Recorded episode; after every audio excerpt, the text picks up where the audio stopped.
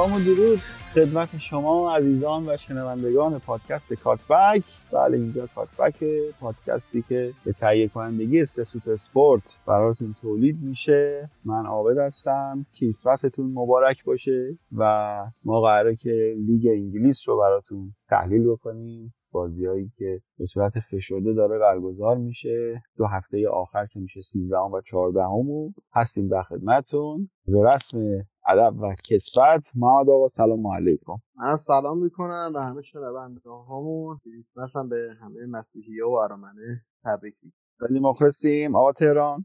سلام. خوشحالم که پیشتون هستم امروزم و کریسمس هم تبریک بگم به تمام کسایی که جشن میگیرنش. خیلی هم ممنون. یه آهنگ بشنویم و برگردیم. شروع کنیم بازی های هفته سیزدهم رو.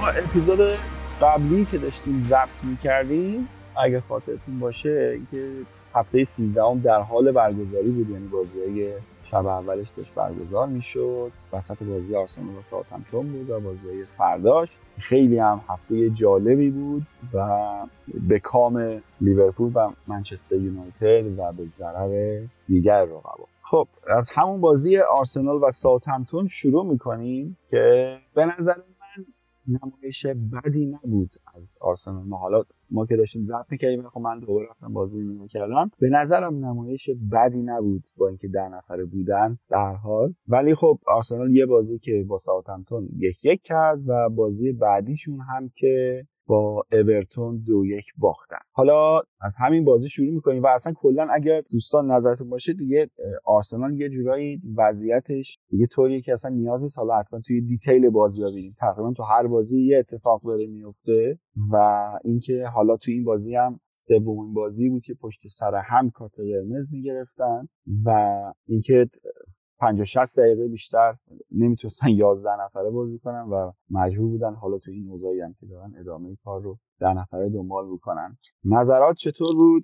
آقا ما می‌خوای شما شروع خب آبد من آخه اگه بخوام بگم خیلیاشو قبلا گفتم ولی اصلا نمی‌فهمم خیلی چیزای آرسنال رو واقعا. ابزارهای پرس رو داره دادن آبامیان داره تو پرس ویلیان که بازیکن پرس لاکازته رو داره. بعد میاد عقب فضای خیلی زیادی به حریف میده. فضا و مکان خیلی زیادی رو میده به حریف. و این باعث شده که تیم حریف خیلی ابتکار عمل داشته باشه متاسفانه. و کیفیت پاسا و پاسای کلیدی و سانتاشون خیلی بره بالا. حالا شما تو همین بازی ساوثهمپتون که حالا 35 درصد مالکیت داشته رو در نظر بگیر. تا بازی اورتون که مثلا یارگیری ایستگاهیشون خیلی بد بود اصلا اینا هیچ کسی نداشت که یارگیرش باشه.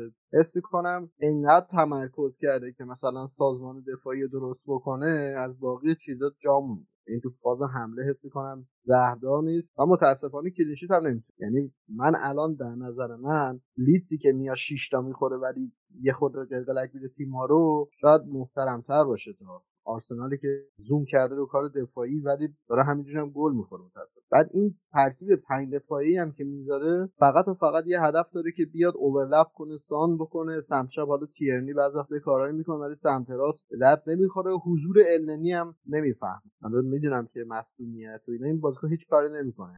فقط میدو یه سیمپل پسره و میگم خیلی حرفا تکراری حالا جلوتر باقیشو میگم. محمد یه مقاله این هفته منتشر شد که جمعی از خبرنگاران و ورزشی نویسان حوزه آرسنال به کنار همدیگه یک مقاله ای رو نوشتن که یک سری پیشنهاداتی ارائه دادن که آقا کار میشه کرد که آرسنال از این وضعیت خارج بشه؟ حالا من اینا رو دارم. اگه می‌خوای من اینا رو می‌تونم بخونم. حالا اگه دوست داشتی مورد به مورد دربارهشون صحبت می‌کنیم که ببینیم چقدر شما موافقین یا اینکه من کلش رو بخونم بعدا بخوایم بحث کنیم فکر مورد مورد بریم خیلی بهتر باشه. حالا تو هر موردی که صحبت داشتید خودتون بیاین.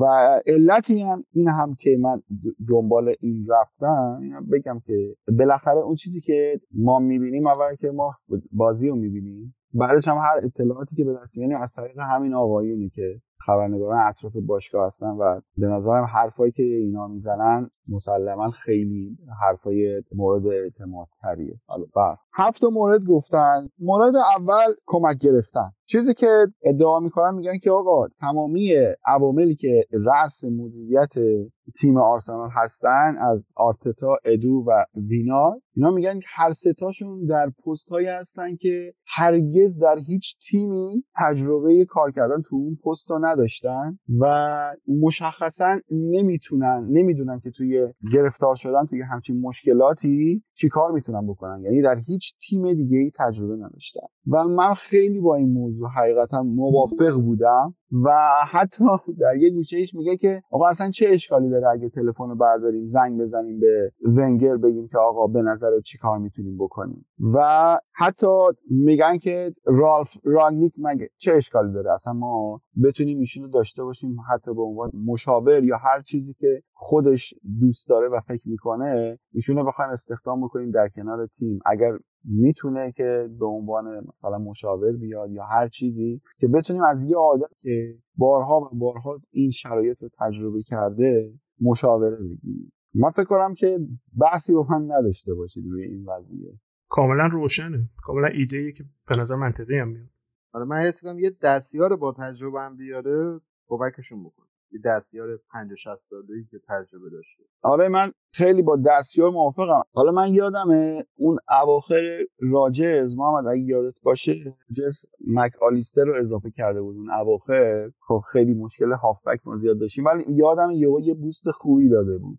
و حالا به قول اگه یه آدم با تجربه بتونه اضافه بکنه قطعا من فکر می‌کنم خیلی می‌تونه کمکش بکنه. حداقل تو کادر فنیش. موردی که میگن که اعتماد بیشتر به جوانان. این هم حقیقتا باش موافقم. اصلا به همین علت هم بود که حالا امیر خودش نیست ولی قشنگ یادم زمانی که قرار بود که ویلیان رو استخدام بکنم من خیلی ناراحت بودم. گفتم که آقا شما چرا میرین هی این بازیکنایی که اواخر عمر فوتبالشون رو از چلسی برمیدارین میارین؟ هیچ کمکی هم بهتون نمی‌کنن و اینم توی این مقاله دقیقا به همین اشاره کرده که خب اگه قراره که اینقدر پایین باشیم خب حداقل به جواب بیشتر اعتماد بکنیم. شاید اینا انگیزه بیشتری بتونن به تیم تزریق بکنن. من مقاله هم جلوم دارم مثالای جالبی هم زده. برای مثال گفته اگه لاکازت رو به عنوان شماره ده می‌خوای امتحان بکنی خب چه دلیلی داره که بوکایو ساکا رو اونجا امتحان نکنی؟ یا توی دفاراس اگه بیرین جواب نمیده خب چرا میتل نایلز امتحان نمی‌کنی؟ مثال جالبیه مثلا که خب اینا بازیکنایی هستن که بازیکنایی رو داره مثال می‌زنه که تجربه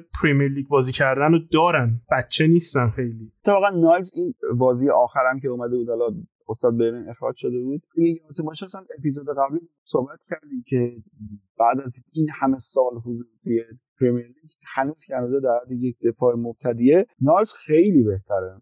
اصلا استایل بازی هم من خیلی خوشم میاد. و خنده داریش همین نایلز اصلا مدافع نیست و انقدر بهتر آره آره. و دقیقا همین. معلومه که بازیکن با استعدادیه.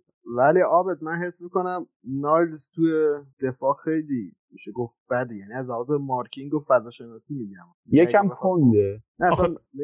مرز دفاعی نداره بنام. برین داره؟ نه بلرین حداقل ریکاوری ران داره. می‌دونی؟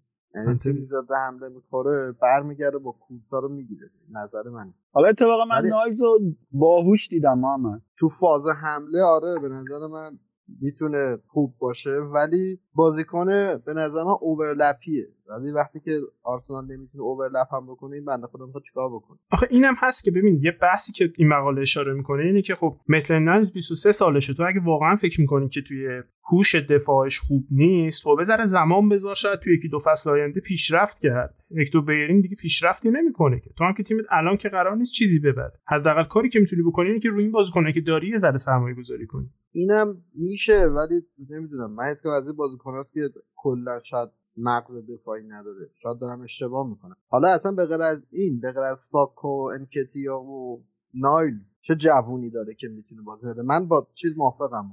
با سالیبا موافقم به شدت چرا اونو بازی نمیده؟ سالیبا جوون خودشون نیست سالیبا رو خریدن. اما جوانای خودشون ریس نلسون رو دارن که بازیکن خوبیه جو رو دارن که بمب استعداده و مهمتر از همشون امیل اسمیث روه که خیلی جوونه امسال از تیم پایه به تیم اصلیشون اضافه شده که باشون تمرین کنه و این پسر بمب استعداده امیل اسمیث رو احتمالاً چیزی ازش در میاد. دو وینگر دو طرف شماره ده هم می‌تونه بازی کنه و پسر فوق العاده با استعدادیه الان ویلوکو میگی این مثلا هوش دفاعی داره که بیاد بشه زوج مثلا نه نه نه. نه. تو گفتی جوون چی داره مثال زد. نه اصلا پستش اونجا نیست. آره مثلا انکتیا مثلا بخواد بیاد چیکار بکنه؟ مثلا من بازی آخر فکر کنم با اورتون اگه اشتباه نکنم دو تا موقعیت خیلی خوب داشت که نزد. بعد از همه بدتر شما اگه بازی ها رو می‌رفتید یه بار دیگه می‌دیدی من دو بار بازی اورتون رو دیدم زمانایی که سانتر می‌کنن این اصلا توی محوط شش قدم نیست. حالا بازیکن ضعیفشون رو انتخاب کردی. انکتیا جز که بدتریناشونه جز جووناشون تو Championship نتونست خودشو fix کنه. من نمی‌دونم تا چجوری بهش اعتماد می‌کنه تو Premier آقا اتفاقا این بنده خدا برای بیلسا خوب گل می‌زد. ولی نتونست fix شد آره ولی هر وقت میومد خوب گل می‌زد واسه همینم آرتتا آوردش خب اون بالاخره پاتیک بنفورد رو داشتن دیگه نمی‌تونستن اینو فیکس کنن. حالا یه چیز دیگه هم که آقا اصلا این سدریک سوارز هم هستش این مصدوم مگه؟ نه حالا مطمئن تعیینشون همونه به نظر. حالا درسته 29 سالشه ولی درست حالا جوون نیست به این گزینه ای ما نمی‌خوره. ولی به نظرم هر چی باشه دیگه از برین واقعا بهتره. همه از برین بهترن. ببین گول می‌زنه بلری. جدی میگم. خیلی خوش استایله ولی سرعت هم داره ولی مغز متاسفانه مغز نه که بازیکن خیلی باشه یعنی اینکه اون کوالیتی که باید بده اون تصمیم گیری که باید داشته باشه رو نداره متاسفانه آره اصلا این همون مود و فشن رو به نظرم ادامه بده موفق داره وسط بازی هم من نمی‌دونم چرا. آقا وسط بازی شورتش رو میاره تا گردنش بالا فکر کنم رفت به همون فشن و اینا داره. پیرمردیه استایل پیرمرد نه ولی بلرین بازیکنه که از موقعی که من یادم میاد همینه. بازیش هیچ تغییری نکرده فقط وقتی vegetarian شده سرعتش اومده پایینتر. همین. هیچ تغییری که هیچی به بازیش اضافه نشده. اصلا با سنگ با سن بالا رفتن تجربه پیدا کردن اصلا مثلا یه کارایی نمی‌کنه تو بازی که مثلا بگی wow اینو یاد گرفته ها. این تجربه پریمیر لیگ بازی کردنشه ها. اصلا همچین چیزی تو بازیش نمی‌بینی. بعد جالب تهران. این فکر کنم شاید 170 تا 200 تا بازی پریمیر لیگ کرده. من حالا نمی‌دونم آنها جدا نیست. و بازم عجیب تر اینه که این شاگرد ونگره. ونگر حداقل سه چهار تا کوالیتی خیلی خفن به هر بازیکن می‌داد. حتی اونو خراب ولی این دیگه نمی‌دونم چی بوده که فقط یه سرعت یاد گرفته یه اوورلپ تموم شده رفت. خب مورد بعدی خرید بهتر در ژانویه است. و اینکه ادود اولین آزمون بزرگشه که منتظرن که حالا درسته اکثر برنامه های آرسنال ظاهرا توی تابستونه ولی خب پیش بینی هم نمی‌کردن که اینقدر دیگه وضعیت تیم خراب باشه و برن پایین. و خب هواداران آرسنال انتظار دارن که توی این پنجره زمستونی کمی از مشکلات تیم رفع رجوع بشه اون جایی که نیاز دارن بازیکن بگیرن که فکر کنم واضح اصلا نیاز نیستن بگیم که دقیقا کجاها آرسنال مشکل داره که بخواد بازیکن بگیره. و یه صحبتی هم که هست این که ظاهرا تیم داره دو تیکه میشه. منو یاد اون سال اول پپ میندازه توی سیتی که می‌گفتن که پپ یه سری بازیکنای خودش رو جدا کرده و یه سری بازیکنان که نمی‌خواد جدا کرده. یعنی تیم کاملا دو تیکه است. فقط با بازیکنای خودش داره تمرین می‌کنه. الان مثل اینکه این فضا توی آرسنال هم به وجود اومده. یه سری بازیکنان مثل مثلا سوکراتیس اوزیل اینا این تیپ بازیکنان کاملا جدا شدن. و قشنگ برنامه به اینه که هرچه زودتر اینا رو بفروشن. حالا نمی‌دونم که چقدر راحت باشه فروختن اینا.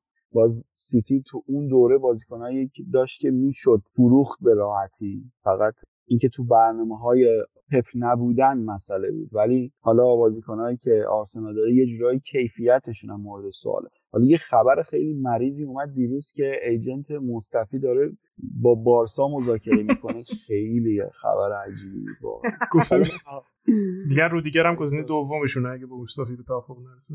رودیگر خیلی بهتره. آره ولی بازم به طور کلا این دفاعای تیم ملی آلمان نمی‌دونم چرا اینجوری شدن یا ببین یه حالا این مقاله که داری دربارش حرف می‌زنی جلوی منم هست. یکی از نکاتی که اشاره می‌کنه اینه که آرسنال باید ترکیبش رو کوچیک‌تر کنه. دارن پول بیخود به خیلی بازیکن میدن. آرسنال تو پست دفاع وسط گابریل ویلیام سالیبا کلوم چمبرز راب هولدینگ مصطفی پابلو ماری داوید لوئیس سوکراتیس رو داره. که خب به طرز عجیبی تعداد زیادیه واسه مدافع وسط توی ترکیبی که این تیم سیتی نیست که بگیم داره تو چهار تا جام میجنگه و پنج تا مدافع وسط top می‌خواد. این مدافع وسطی که من اسم بردم احتمالا سه چهار تاشو بذارن دم درم کسی نمیاد ببره. و اینو با تمام احترام میگم بازیکنی مثل سوکراتیس فوتبالش تموم شده است. هیچ تیمی حاضر نیست بگیرتش در حال حاضر. و این به شما نشون میده که چقدر در حال حاضر وضعیت تو آرسنال وخیمه. خیلی وخیمتر از چیزی که ما تو زمین می‌بینیم. تهران از لحاظ اقتصادی هم اگر نگاه بکنی دارم فکر کنم هفت دفعه وسط شده. خب؟ خود سوکراتیس بکنم 4 5 میلیون پوند حقوق می‌گیره نمی‌دونم شاید هولدینگ دو سه میلیون یعنی حقوق اینا هم حقوقشون فقط. جمع بکنی حقوقی که آزاد بشه قشنگ یه مدافع 20 میلیونی خوب بگیری. دقیقا. ولی خب این که میگی تیم دو تیکه شده خب معلومه که مثلا اوزیل و سوکراتیسی که میگم فکر کنم اوزیل 6 ماه قراردادش بود این که دیگه قشنگ بیخریشه یعنی هر مربی دیگه بود همین کارو می‌کرد. ولی نهایتا قبول که اسکوادشون خیلی بزرگه و اسکواده به نظر بازیکنای تموم شده. من خیلی بازیکن تموم شده تو آرسنال می‌تونم بگم. همین سوکراتیس هست النی هست اوزیل هست. و خیلی دیگه که بخوای فکر کنی. ولی من حس کنم فقط هم به ریکومندو چیز نیست. بخش استخدام نیست. یعنی از خیلی از این بازیکن ها مثلا الان من یه تئوری که دارم اینه که ما تنها خورده ای که می‌تونیم به اوزیل بگیریم اینه که وکریتش خیلی پایینه و اصلا نمیدوه. خب الان آرسنال از کدوم فاز داره میدوه که این نمی‌تونه بازی بکنه؟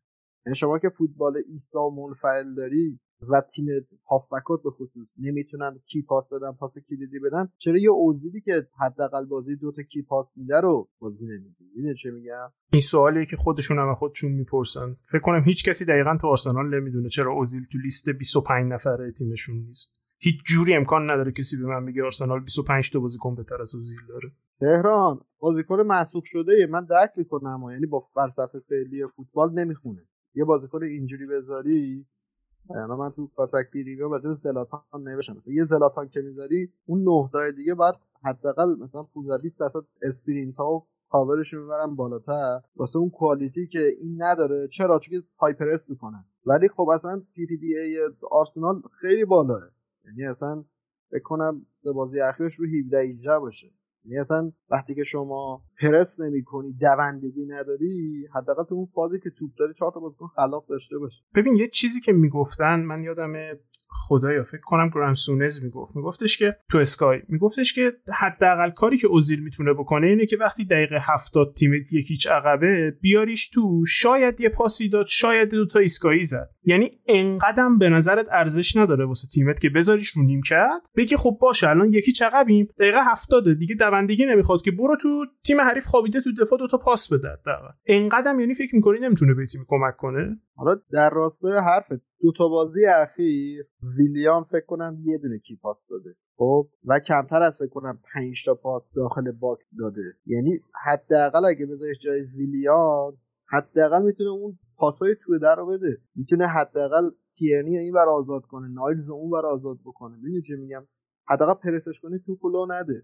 ببین بحث منم همینه. من میگم که تو ویلیان اووردی به قول تو پرس پلیره. خب می‌تونه پرس کنه. قبوله. من تو چلسی دیدم پرس کردن. چون ویلیان بازیکنی که من خیلی خوب باش آشنا. میدوه. اون جلو بهش بگی پرس کن پرس می‌کنه. موقعی که ما هازارد داشتیم منزه دو نفر جلو پرس می‌کرد ویلیان واسه ما. انزه خودش و انزه هازارد ویلیان تو 11 بازی اخیر یه شوت تو چارچوب زده محمد. تو هیچ بازده هجومی از این بازیکن نمی‌گیری. نمی‌خونه. می‌دونی چه میگم؟ یعنی علتی که عذری که ما واسه اوزیل داریم با این تیمی که با این فعلی که جاریه نمی‌خونه. اما حرف من این خب. ادامه بدیم آبت جان. ادامه بدیم. که بخوایم حرف بزنیم در تو با اوزیل من خیلی باید اشک بریزیم واقعا. اوکی. مورد بعدی فکر کنم اتفاقا به بحثتون بیشتر می‌خوره. و دقیق تر میشه اینی که تغییر فضای بازی سازیه آرسنال 16 سانت میانگین تو هر بازی داره و خب میانگین لیگ هم این شکلیه که هر 10 سانت منجر میشه به خلق یک موقعیت گل.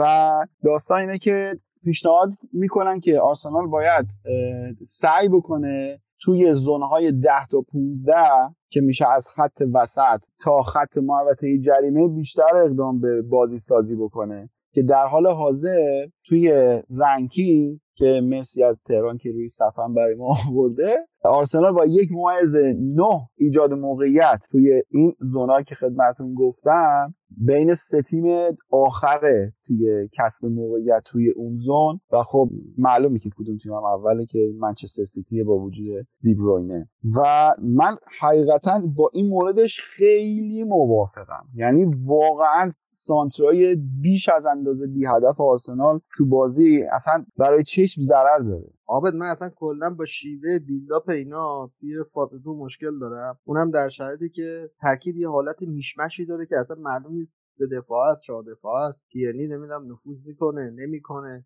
و کلا پنج دفاع بازی کردن. چه پنج دو یک دو چه پنج دو سه. شما مثلا من مثال می‌زنم. همتون رو ببینید. چجوری بازی می‌کنه. wing back ش به شدت باز. اون هشت بازیکن دیگه به شدت بسته. در نتیجه تیم حریف میاد به این هشت بازیکن بسته فشار میاره. در نتیجه compact میشه. توپ که میره یه flank اون یه flank آزاد میشه. و اون بازیکن حالا مثلا نایلز باشه مثلا ساکا باشه قشنگ می‌تونه 20 متر با اون بازیکنی که باید پرسش بکنه فاصله اینجوری حالا می‌تونی تو اونجا سانتر موثر داشته باشی. ولی وقتی تو مثلا چه می‌دونم پیرنی رو باز می‌کنی و نایلز رو باز می‌کنی بعد دوباره وینگرهای تهاجمی هم باز می‌کنی عملا چند تا بازیکن مگه مرکز زمین داری 6 تا که سه تاشون هم دفاع یعنی اصلا نیستن توی جایی که باید. من حداقل با این علم کم فوتبالی توصیه اینه که آقا یه 4 یا یه 4 2 که default basic خیلی ساده. بذار ولی ایده ها تو اونجا اجرایی بکن. حقیقتا من انتظار داشتم پارتی مثلا پارتی مصدومه. زوج پارتی سبایوس رو ببینم. یه شماره ده هم حالا هر کسی که گذاشت که هر کسی که گذاشت مهم نیست. آقا لاکازت نوک اوبامیانگ چپ هر کی دوست داشته بذار wing راست ویلیان بذار wing راست خیلی حس کنم ترکیبش الکی پیچیده دقیقا بحث بعدی تو این مقاله همینه.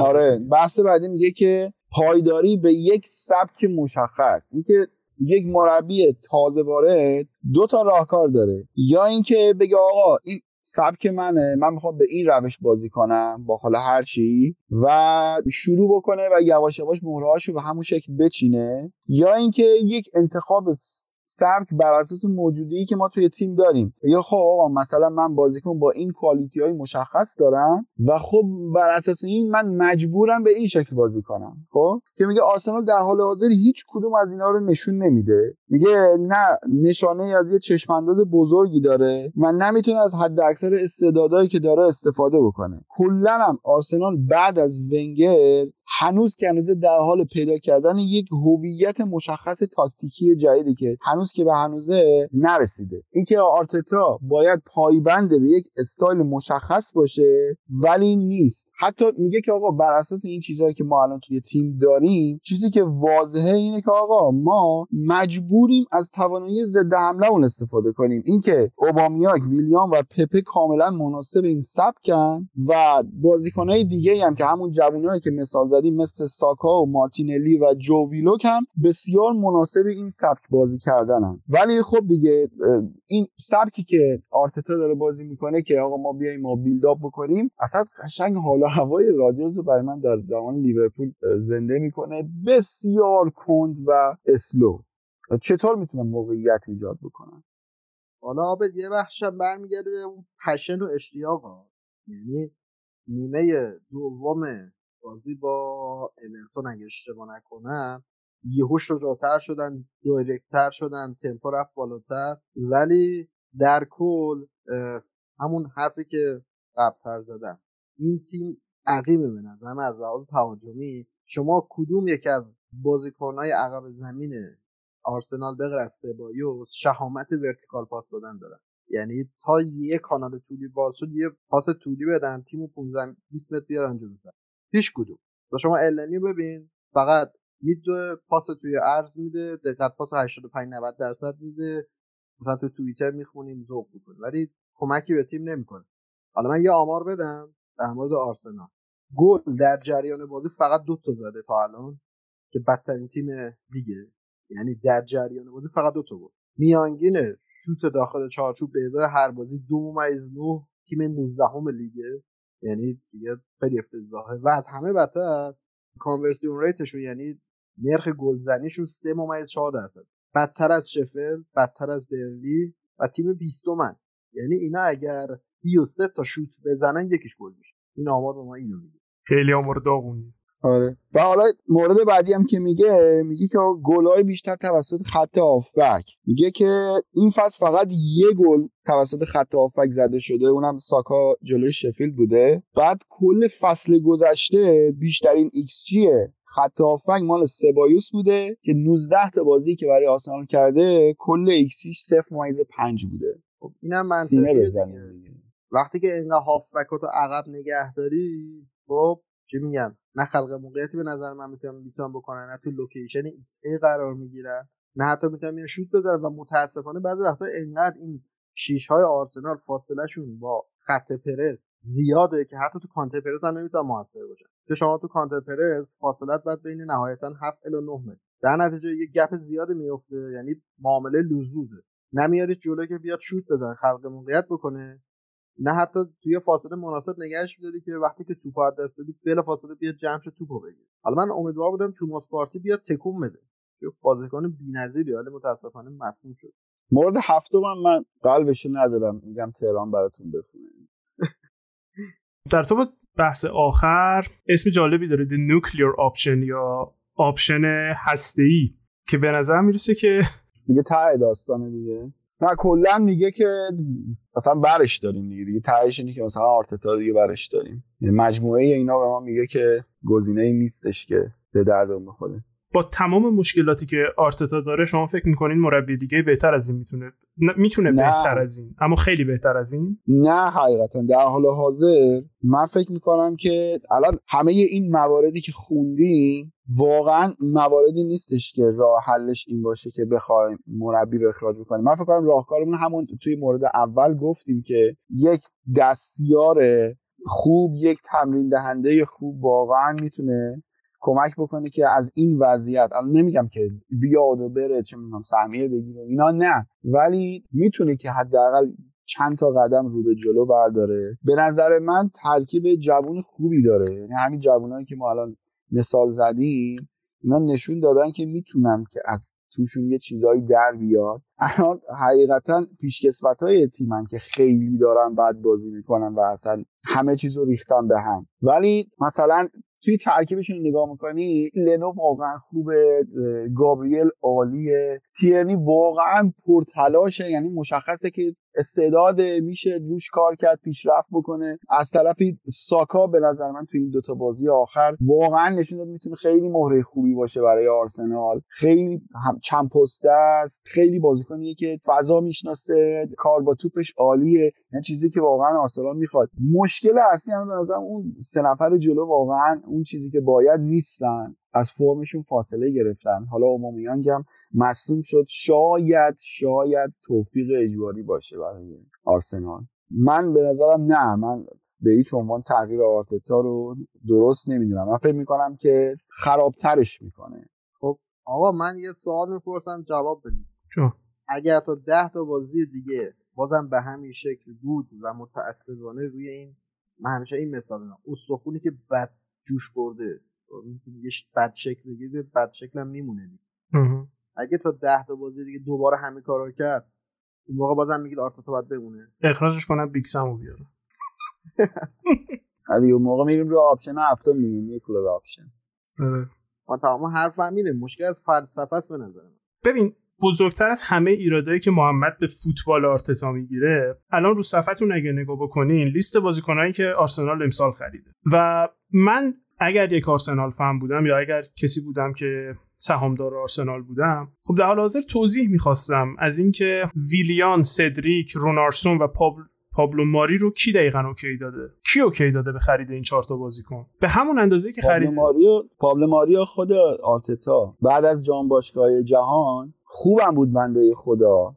ولی همون اول کار مصدوم شد. ببین به طور کل من فکر می‌کنم بزرگترین انتقادی که میشه به آرتتا کرد در حال حاضر توی خریدایی مثل خرید سدریک یا خریدای ویلیانه. من فکر می‌کنم اگه بیاد و توی یه بازی که 4 یک قرار از سیتی به بازی تو کاراباو کاپ ویلیام سالیبا رو بازی بده انتقادات خیلی پایین تر از اینه که مصطفی رو بازی بده. اشتباهاتی که تو اون بازی مصطفی کرد اگر ویلیام سالیبا می‌کرد من فکر می‌کنم خیلی تر باش برخورد می‌شد. هم با آرتتا هم به بازیکن میگه خب آقا بازیکن 19 ساله است تازه اومده بذار اشتباهاشو بکنه. سه سال چهار سال دیگه واسمون مدافع میشه. من این چیزا رو بیشتر نمی‌فهمم در رابطه با آرتتا تا تصمیمات تو زمینشو آقا بحثی که درباره ویلیام سالیبا هست این که حالا بچه های آرسنالی که بیشتر از اخبار باشگاه خبر دارن گفتن اینه که همسیکه و مشکلات روحی داره واسه همینه که حتی دنبال اینن که قرضش بدن بره یه جایی رویش عوض شه. لندن بهش نساخته. یعنی چجوری لندن به آدم نمی‌سازه؟ اینم خیلی. مثل اینکه مادرش فوت شده و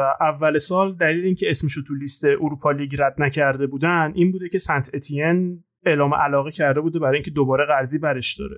اما مثل که به توافق نرسیدن سر اینکه کی چقدر از حقوقشو بده و نتونستن بفرستنش دوباره سنت تین به حال بازیکن فوق العاده با استعدادیه. من خیلی ازش شنیدم. متاسفانه شنیدم اونایی که بازی زیر 20 ساله های آرسنال می‌بینن میگن که دلیلی داره که بازی نمی‌کنه. یعنی اصلا سرش تو بازی نیست. اصلا کیفیت خودشو نمی‌تونه نشون بده. من صرفا یه سری تصمیمات آرتتا حالا از سالیبا به عنوان مثال استفاده کردم ولی خب یه سری از تصمیمات رو واقعا نمی‌فهمم. همین راحتی منم بگم سالیبای هومسیک در شرایطی که ناراحت باشه کوالیتی که به تیم میده واقعا بیشتر از و نهایتا به نظر من بیاد شاید ده آدم دیگه. ایوی دیدید اومد بازی کردن نمی‌دونم واسهش خوب بود ولی در کل مثلا نمیپسنده آرتتا سالیبا رو. این نظریه که من دارم. ممکنه. فکر کنم به اندازه کافی دیگه درباره آرسنال صحبت کردیم. خیلی هم طولانی شد ولی دیگه یه جورایی صفر تا صدش رو گفتیم. خب دیگه یه مقدار بخاطر اینکه گوشاتون هم یه استراحتی بکنیم بریم یه کوچولی یا آهنگی گوش بدیم و برگردیم. ادامه داستان هستیم در خدمت.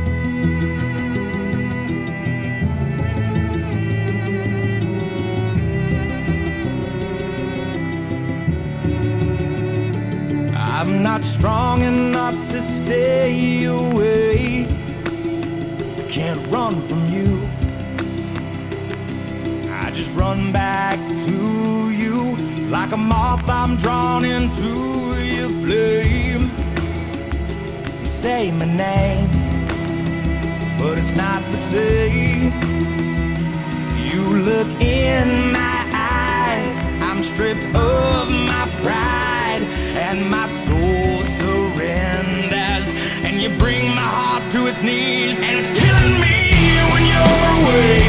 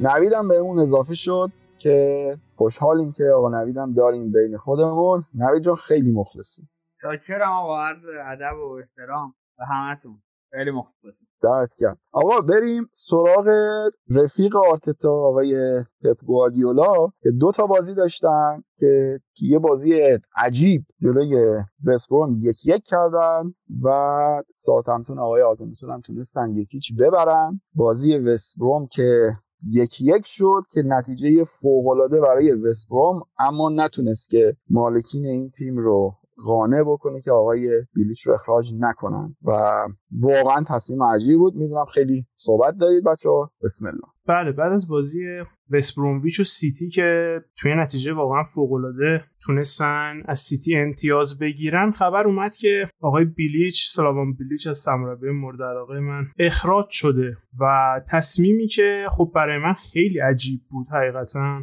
و درکش نکردم و هرچی جلوتر رفت شاید بعد فوتبالی این تصمیم برای من کمرنگتر شد و بیشتر احساس کردم که چقدر این باشگاه خجالت آور تصمیم گرفته. تصمیمی که گرفته بودم به نظر نیست قبل از بازی با سیتی گرفته شده بود و خب شاید مهمترین بخش این قضیه که خجالت آورش می‌کنه همینه که شما قبل از بازی با سیتی این تصمیم رو گرفتین چون در واقع امیدوار بودین که بیلیچ بره از سیتی چند تا بخوره و بهونه نداشته باشین برای اینکه اخراجش کنین. خیلی راحت بتونین اخراجش بکنین بدون هیچی. تصمیمی که به طور کل خیلی خجالت آوره من نمی‌دونم چه انتظاری داشتن مالکای وست بروم آیا واقعا فکر می‌کردن که تیمشون آماده است واسه پرمیر لیگ؟ آیا واقعا فکر می‌کردن با سی میلیون net که داشتن؟ خریدن بازیکنایی مثل دیانگانا از زیر 21 سالهای وست هم یا پریرا از اسپورتینگ فکر می‌کردن تیمشون بس کافی خوب شده که بخواد بالا بمونه یا فکر می‌کردن خرید مجانی برانا خرید مجانی ایوانوویچ باعث میشه که تو لیگ بمونن و نمی‌فهمم حقیقتا نمی‌فهمم. خیلی ناراحت شدم از این کار. خیلی هوادارای وست بروم ناراحت شدن. خیلی به نظرم رفتار رفتار خجالت آوری بود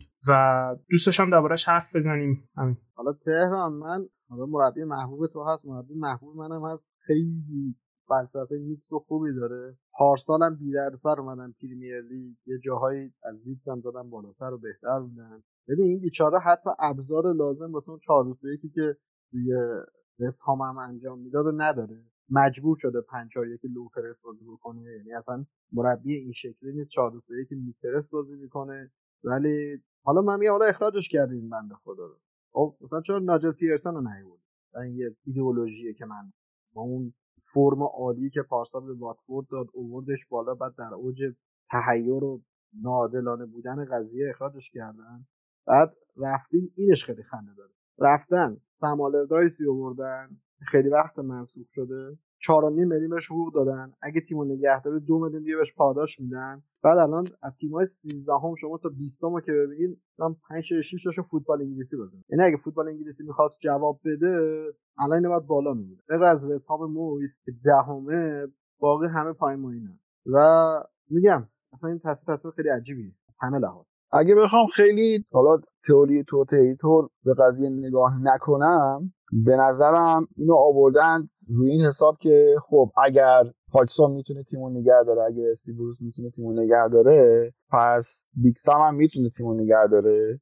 و این سبک حداقل تو می‌تونه توی لیگ نگه داره که خیلی بخوام خوشبینانه به قضیه نگاه بکنم. فکر می‌کنم که تهش اینجوری بوده. و درباره وستهم به نظرم وستهم اونقدر در حال حاضر فوتبال انگلیسی بازی نمی‌کنه. خیلی تغییر کرده به نسبت اون چیزی که ما قدیم از مویس می‌دیدیم الان به نظرم خیلی داره مدل تن بازی می‌کنه. ولی به هر حال خیلی تصمیم عجیب غریبی بود. شوکه کننده بود. بیلیچ هم مربی نیست که بدون تیم بمونه. مسلما خیلی هستن که قدر همچین آدمی رو می‌دونن نه قطعا اگه تیمی تو چمپیونشیپ کارش مخش کار کنه دو دستی بیلیچو میچسبه. میگم من متوجه نشدم ترکیبی که برای بیلیچ ساخته بودن پارسال که خب ترکیب فوق العاده ای نداشت ولی چمپیونشیپ تونست دوم بشه و بالا بیاد.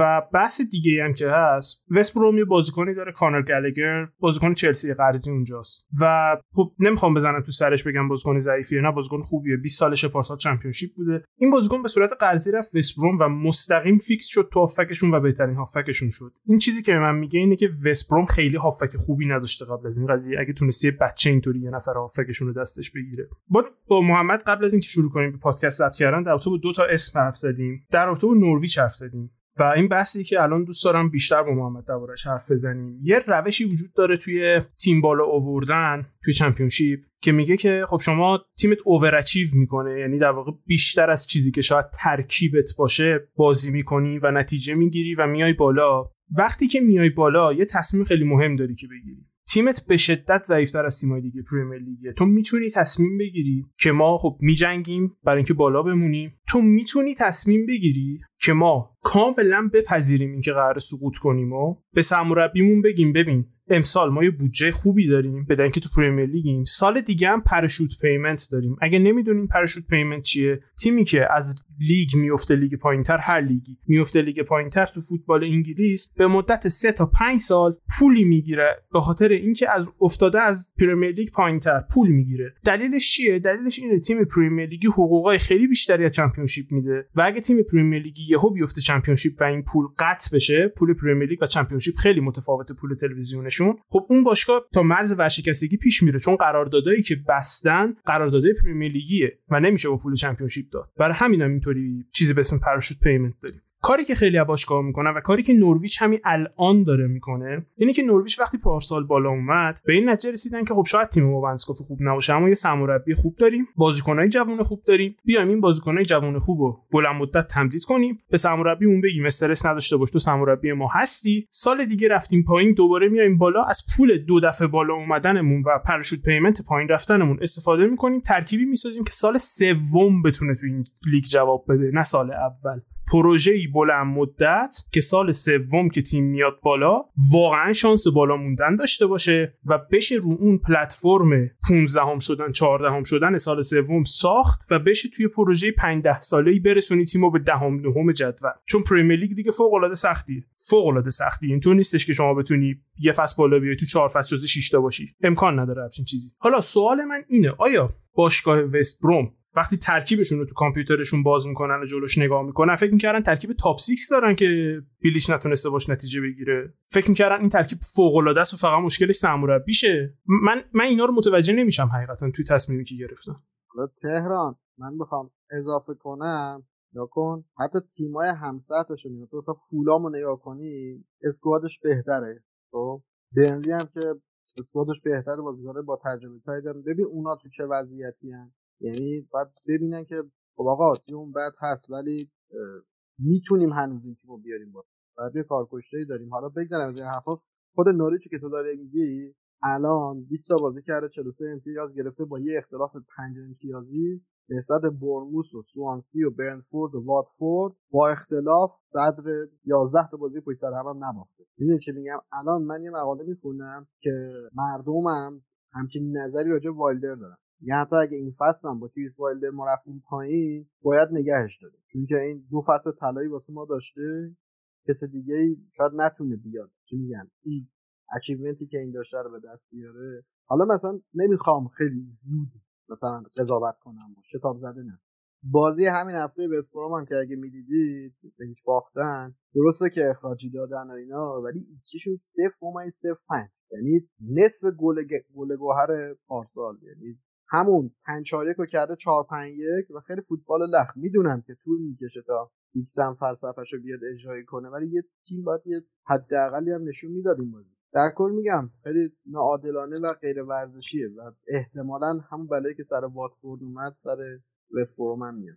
خیلی خوب. حالا از وستبروم رد بشیم. بیایم حالا نسبت به تیمایی که خیلی قشنگترن صحبت بکنیم. بیایم درباره خود منسیتی صحبت بکنیم. حالا من خودم همین موزم همین اول کار بگم نسبت به گواردیولا. اینکه من نگاهم این شکلیه که حتی اصلا بر فرض اینکه سیتی حتی با گواردیولا سقوط هم بکنه به نظرم اول مهمترین مبحث اینه که آیه پپ گواردیولا هیچ چیزی برای اثبات کردن خودش نیاز نداره واقعا. نمی‌تونی بگیم پپ مربی نیست. از نظر من گواردیولا کاری که تا الان باید در عرصه مربیگری و دنیای فوتبال می‌کرده رو کرده حالا یه سریا می‌تونم بگم ما تیکی تاکا دوست نداریم یا دوست داریم یا هر چیزی. به نظرم این آدم مربی فوق العاده بزرگیه و خیلی چیزا به فوتبال اضافه کرده و بنده به شخصه به توانایی ایشون شکی ندارم. این موزم اول بگم. ولی حالا برگردیم به کاری که امسال داره می‌کنه خیلی با اون چیزی که قبلا بوده فاصله داره و تیمای گاردیولا ما هرگز همچین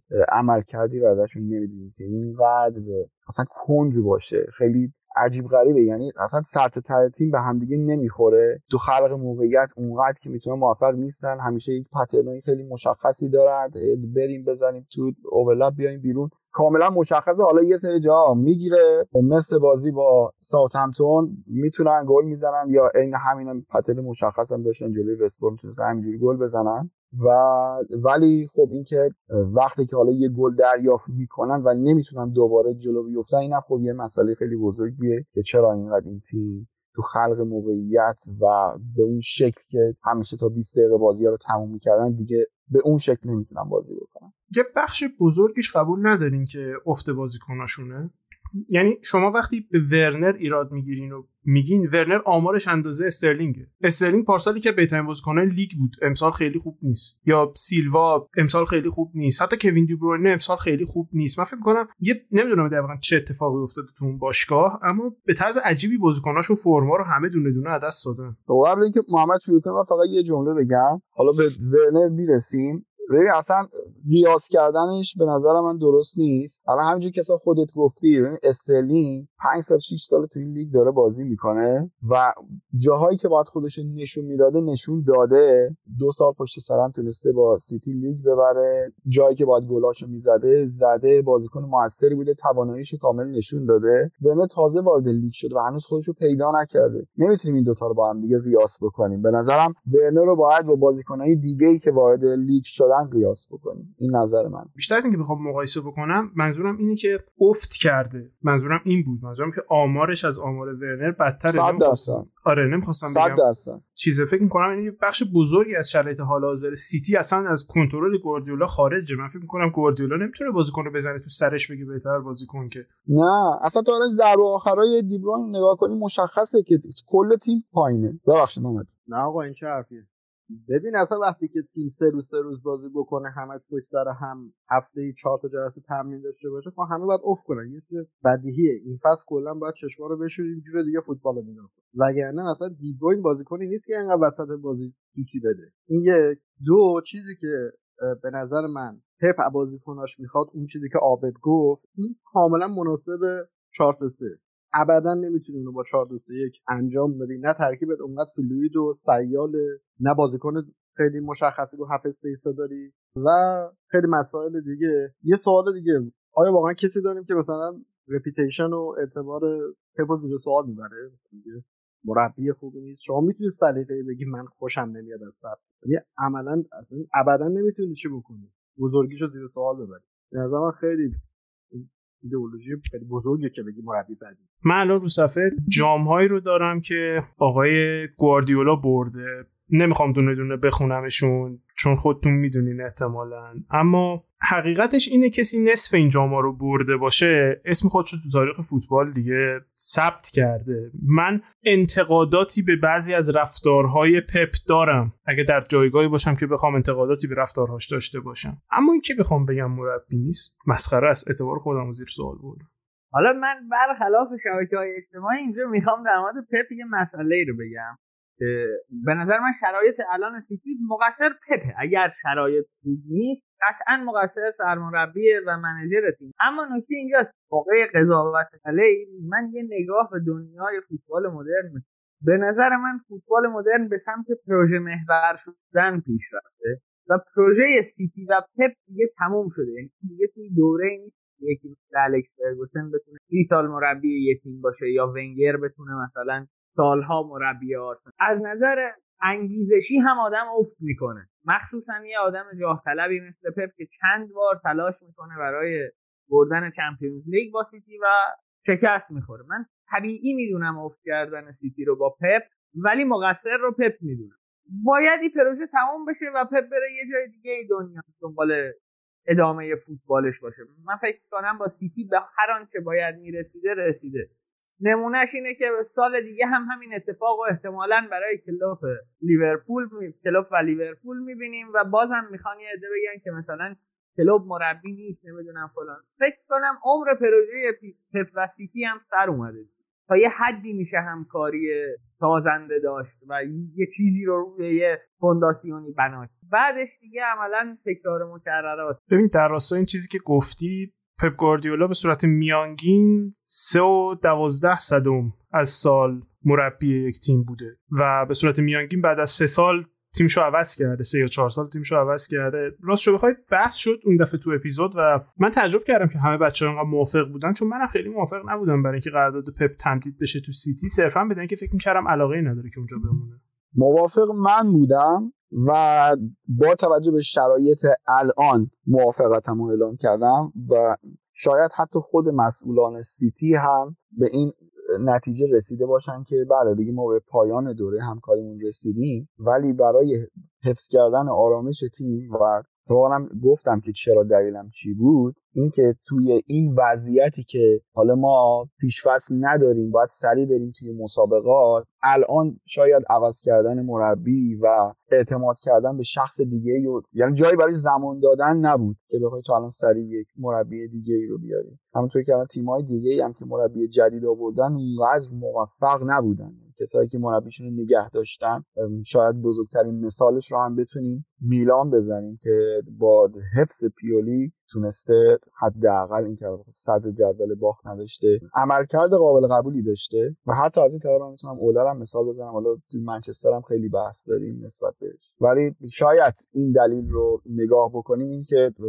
راضی به این قضیه بودن که اوکی خب ما حالا امسال اگر قهرمان نشدیم نشدیم. ولی حداقل این که شرایط تیم تو یک حد نرمالی نگه داریم اگر قرار تغییر ایجاد بکنیم. سال بعد که فرصتش بیشتره بخوایم تغییر ایجاد بکنیم. آبد من هیچ وقت می‌دونی خودت من همواره طرفدار ثباتم. یعنی حتی مربی تیم آخر لیگ رو هم فکر کنم عوض کردن وسط فصل بیش از اینکه عاقلانه باشه احمقانه است. منظورم یک تو اکثر شرایط اخراج مربی احمقانه وسط فصل. اصلا حرفم به این معنی نیست که با گواردیولا قطع همکاری بشه الان یا مثلا وسط فصل. حرف من اینه که باید این یه تغییری صورت بگیره. دیگه فکر نمی‌کنم achievement آنچنان خاصی در انتظار این تیمه باشه. ضمن اینکه میگم من قهرمان چمپیونز لیگ نشدن سیتی رو هم شکست برای گواردیولا نمی‌دونم. و کلا جامی که سالی یه بار برگزار میشه و یه تیم قهرمان میشه و 70 درصد اوقات رئال مادرید میبرتش شما نباید خیلی یه مربی رو به سلابه بکشید برای اینکه اون جام رو نبرد. ولی میگم سیتی و پپ فکر کنم کارشون تموم شد. با هم هر آنچه می‌خواستن بهش رسیدن. نه اتفاقا توی قضیه تو مثال خیلی خوبی می‌زنی که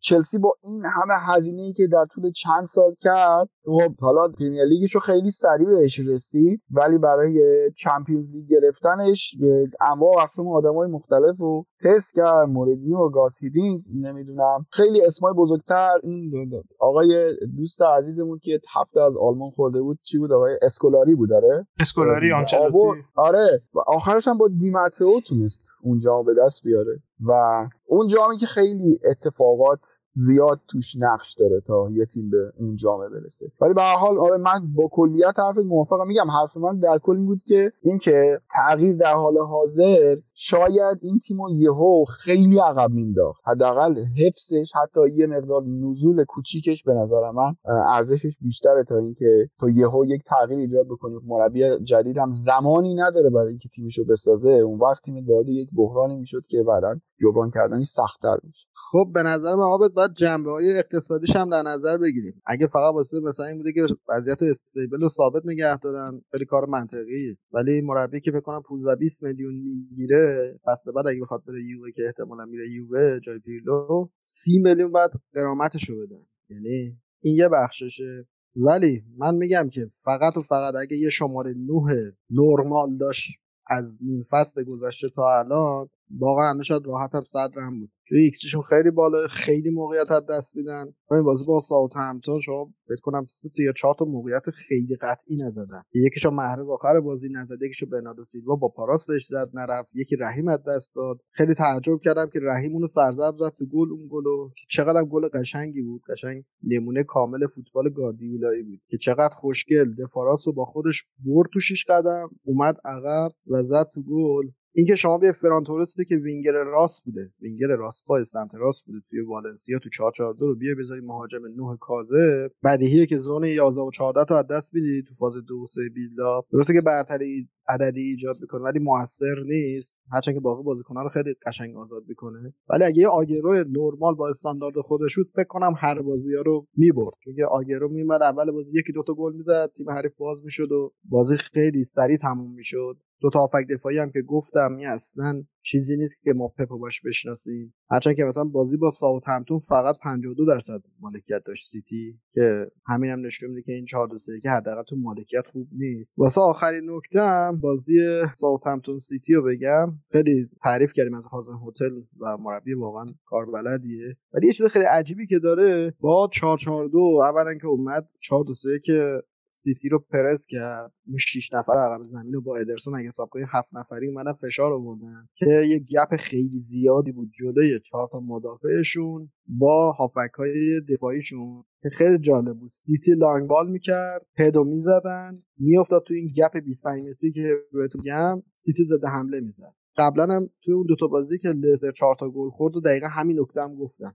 وقتی شما فاصله بین لاین دفاع مدافعینت با خط حمایتت یعنی میشه هافبکات خیلی زیاد باشه بهشتیه واسه لانگ بال که بزنی تو برگرده و از همونجا طولی حمله بکنن یه کار خیلی می‌تونم بگم احمقانه که انجام می‌داده این بود که ادرسون رو پرس می‌کرد. یعنی ادرسون حالا درست سوتی هم داده یا یه بازیکنی که بازی با پای وحشتناک خوبی داره. گلشون هم که اگر ببینید یه لانگ بال انداختن. وسترگارد 1.97 تو دیگه تنها کاری که باید بکنی اینه که یه هد درست بزنی. و متاسفانه دوئل هوایی برد.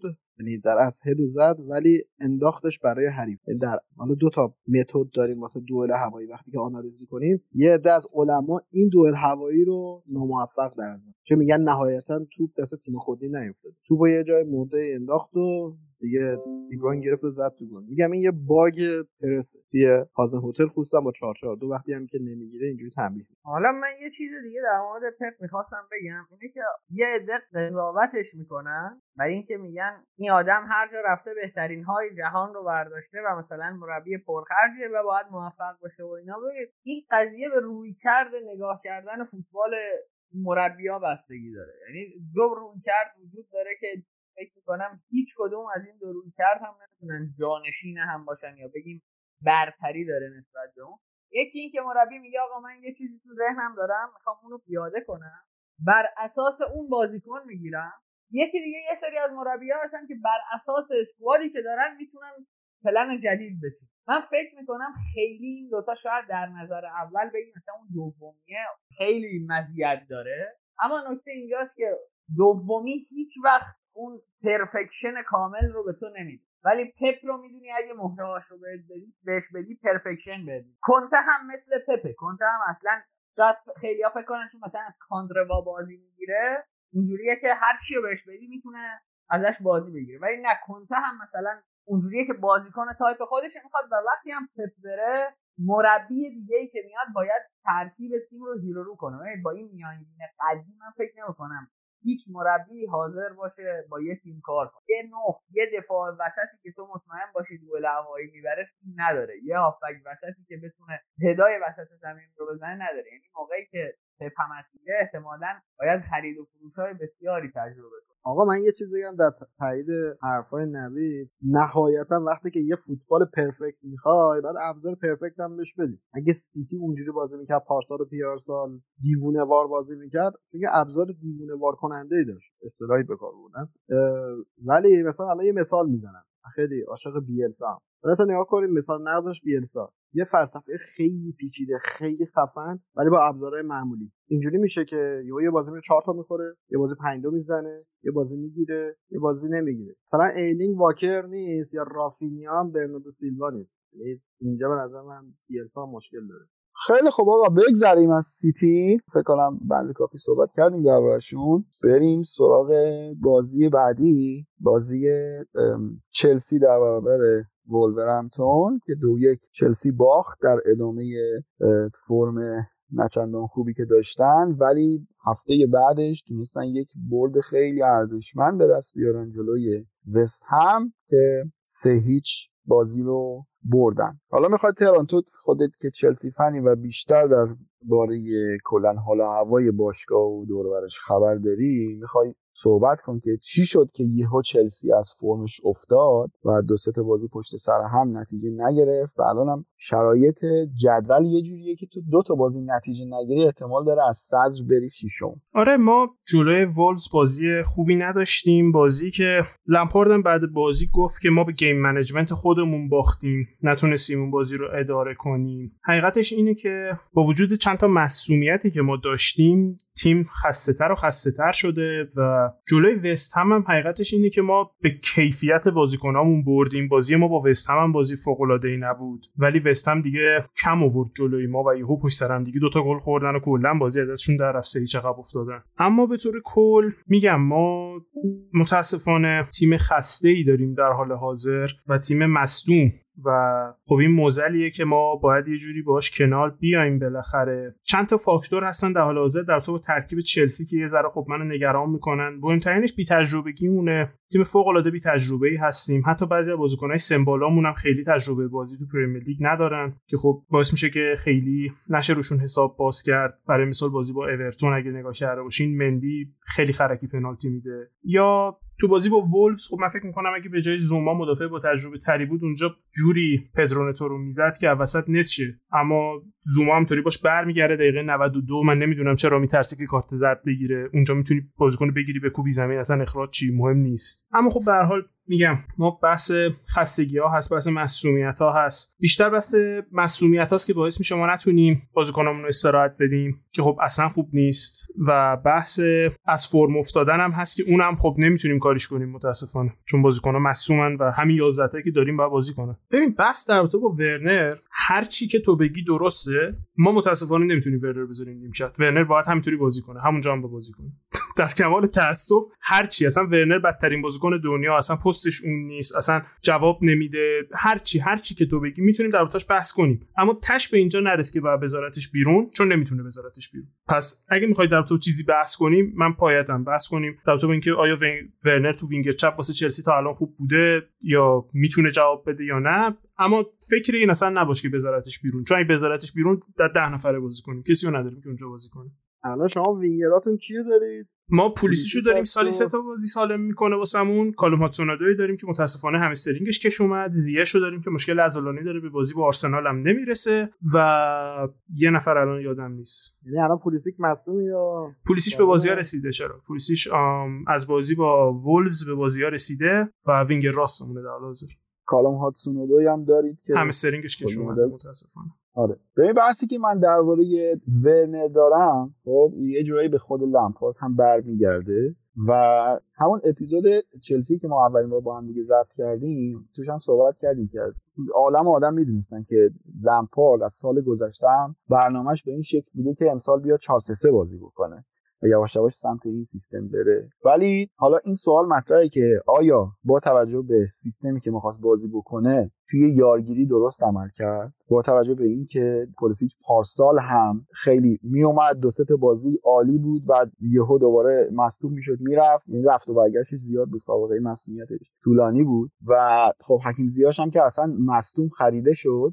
حالا بحث اینه که آیا با توجه به بودجه خیلی خوبی که توی دستش داشت توی نقل انتقالات درست عمل کرد؟ من بحثی که دارم ببین به نظرم هاورتز خیلی استعداد ارزشمندیه واقعا. هر تیمی دوست داشت که هاورتز داشته باشه. ولی الان با توجه به شرایط حال حاضر به نظر تو با اون پولی که بابت خرید به هاورتس خرج شد آیا می‌تونست که به جاش دو تا بازیکن دیگه اضافه بشه؟ همین الان می‌تونیم صحبت بکنیم که چقدر دکلن رایس می‌تونست بیشتر به دردتون بخوره؟ یا در کنارش اگه حتی می‌تونست در کنارش یه وینگر دیگه هم بخره با توجه به این شرایطی که داریم صحبت می‌کنیم.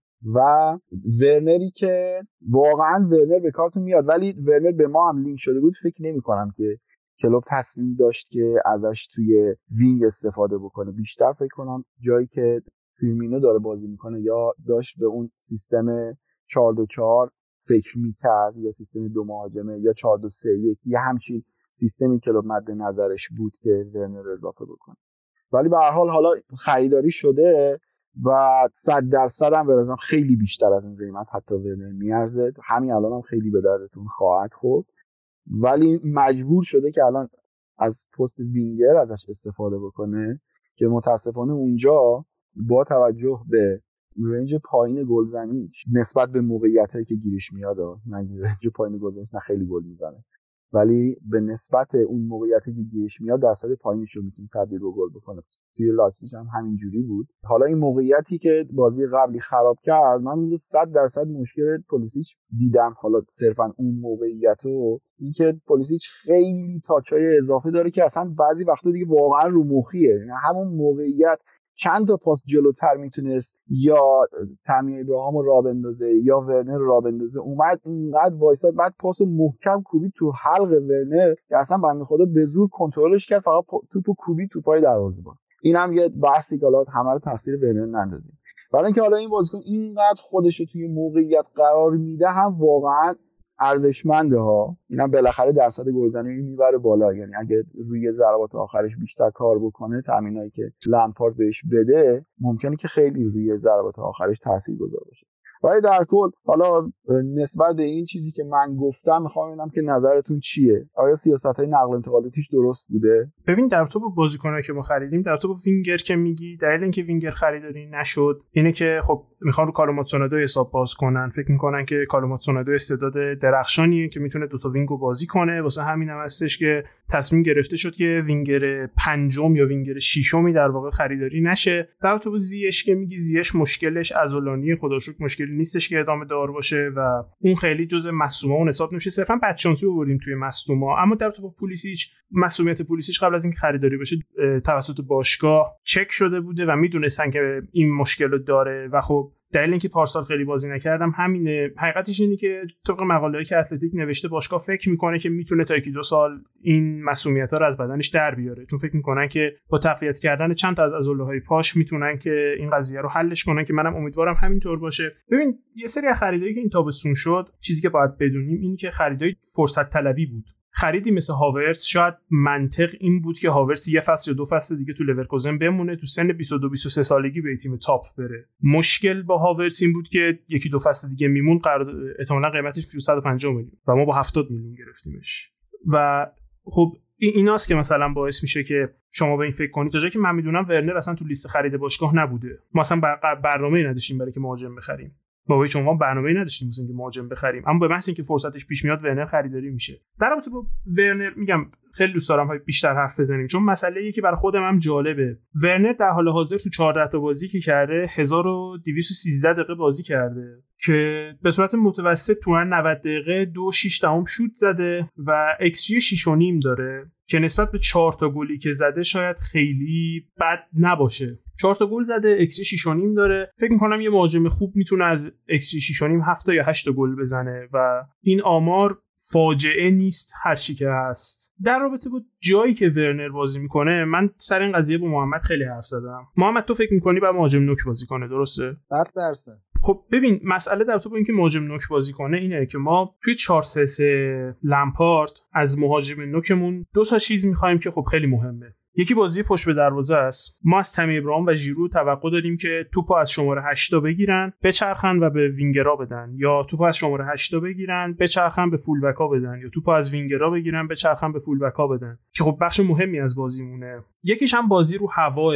ما دو تا استفاده مهم می‌کنیم از توپ هوایی تو چلسی. احتمالا مهمترینش اینه که وقتی تیم حریف خیلی خوب پرس می‌کنه ما مدافع وسط هامون و وینگ بک هامون در واقع فول بک هامون کاملا این اجازه رو دارن که بزنن زیر توپ و توپ بلند بفرستن واسه مهاجم. و اگه برای مثال بازی با وست هم ما رو نگاه بکنید دوتا گلی که آبراهام تو اون بازی می‌زنه رو خودش توپ بلند با سینه میاره پایین پاس میده وینگرا میره تو موقعیت حالا توپ میفته جلو پاش و می‌زنه. و خب این بخش بزرگی از بازی ما که تیمایی که ما رو پرس می‌کنن و نمی‌ذارن توپ از مدافع وسطا به هشتامون برسونیم چون ما شیشمون متاسفانه کانته‌س رو اون که اصلا نمیشه حساب باز کرد. وقتی نمی‌ذارن ما توپو به شماره هشتامون برسونیم خب ما توپو بلند میفرستیم واسه 9 9 توپو میاره پایین و به هشتا میده یا به وینگرا میده. و بخش دیگهش هم اینه که ما توی سمت راست تیممون دو تا از بهترین سانترکنای حال حاضر اروپا رو داریم. یکیشون ریس جیمز دفاع راستمونه که متاسفانه دو هفته احتمالا با ما نخواهد بود. و یکیشون هم حکیم زیشه که احتمالا بعد از بازی با آرسنال برگرده معمولا وقتی از سمت راست ما حمله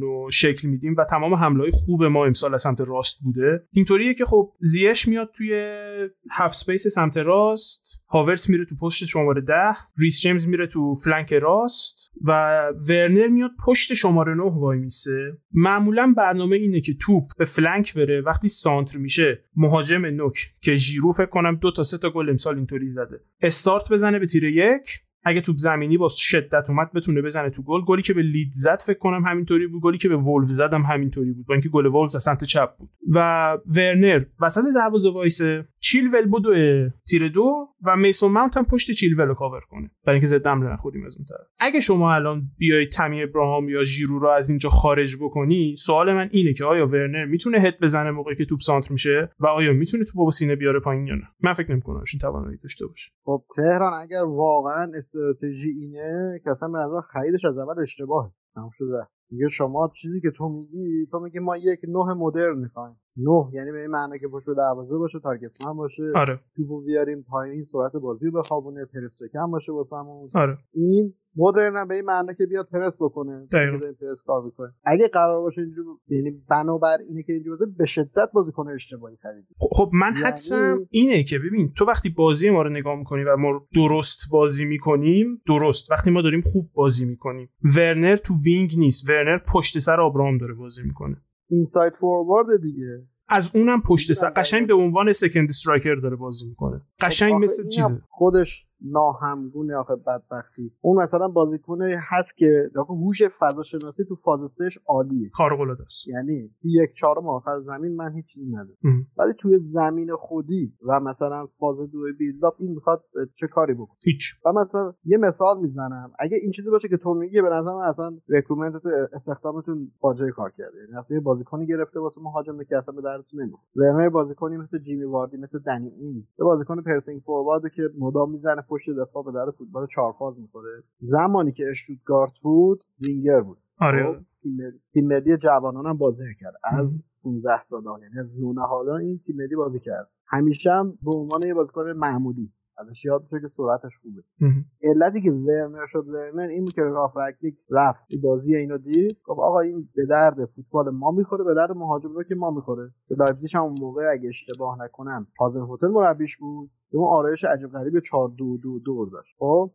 اووردش مهاجم و شد ورنر. یعنی بازیکن اون موقع هم که تو جوانان اینا وینگر بازی کرد بعد بود تیم ملی آلمان هم وقتی وینگر بازی می‌کنه خوب نیست. یه بازیکن معمولی میشه. یه چیز دیگه ای که هست. قبلا ما هم چت کردیم. یه خوبی که داره چلسی اینه که سمت راست زمینش و سمت چپ زمینش اینو تو کاتاک پریمیوم راجع میلان هم گفتم. قرینه نیست. یعنی اون فرمی که سمت راست می‌گیرن سمت چپ نمی‌گیرن. تا اینجاش که با من موافقی. 100 درصد.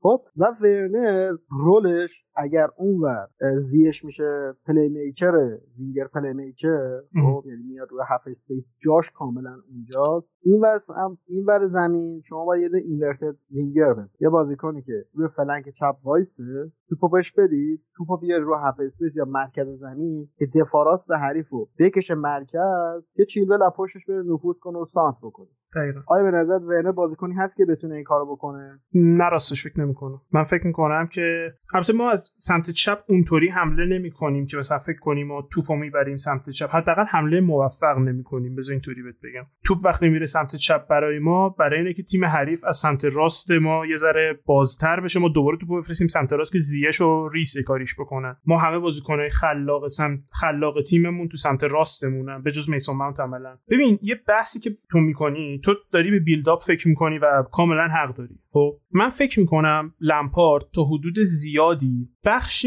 build-up رو از روی شونه ورنر برداشته. خب ببین ورنر توی 14 تا بازی واسه ما XG 6 داره. من فکر نمی کنم XG 6 XG پایینی باشه. این داره نشون میده. ببین بازیکنی که 10 تا موقعیت مسلم خراب کرده و 4 تا گل کرده یعنی به قول معروف تو طول بازی تو جریان بازی هست. موقعیت گیرش میاد که بزنه. و برای همین هم هستش که من متوجه میشم تو چه انتقادی می‌کنی به لمپارد در رابطه با اینکه خب چرا این کارو می‌کنه چرا اون کارو می‌کنه چرا توی فاز بیلداپ خیلی جالب نیست فلان و بیسار. اما من فکر می‌کنم که نقش ورنر توی این تیم چلسی اینه که خب تو دفاع پرس کنه بدوه. توی حمله من فکر می‌کنم و حسی که نسبت به بازیش دارم و اگه بازیشو می‌بینی روش دقت کنی تو هم احتمالا همین حس به دست میده. من فکر می‌کنم به ورنر گفته شده توی حمله تنها وظیفه تو اینه که بدوی تو فضا موقع که ضد حمله است خودتو برسونی توی فضایی که بهت پاس بدم بزنی. موقعی که ضد حمله نیستم فقط پشت سر آبراهام بو بکش به قول معروف. بو بکش که کجا فضا هست که خودتو برسونی. چون این بازم بهت میگم بازیکنی که 4 تا زده 10 تا نزده بنسکافی موقعیت گیرش اومده. پس من و تو الان نمی‌تونیم بشینیم بگیم از جریان بازی خارجه.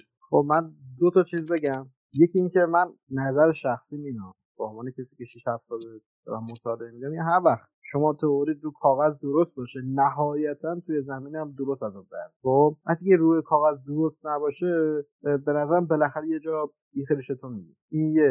دو الان که وینگر نداره که okay مشکل نداره. بازی کنه. ولی وقتی که زمانی که اودوی زیاش و پلیسیچ بیان باز هم وینگر باشه من دیگه به نظرم کار عاقلانه نیست.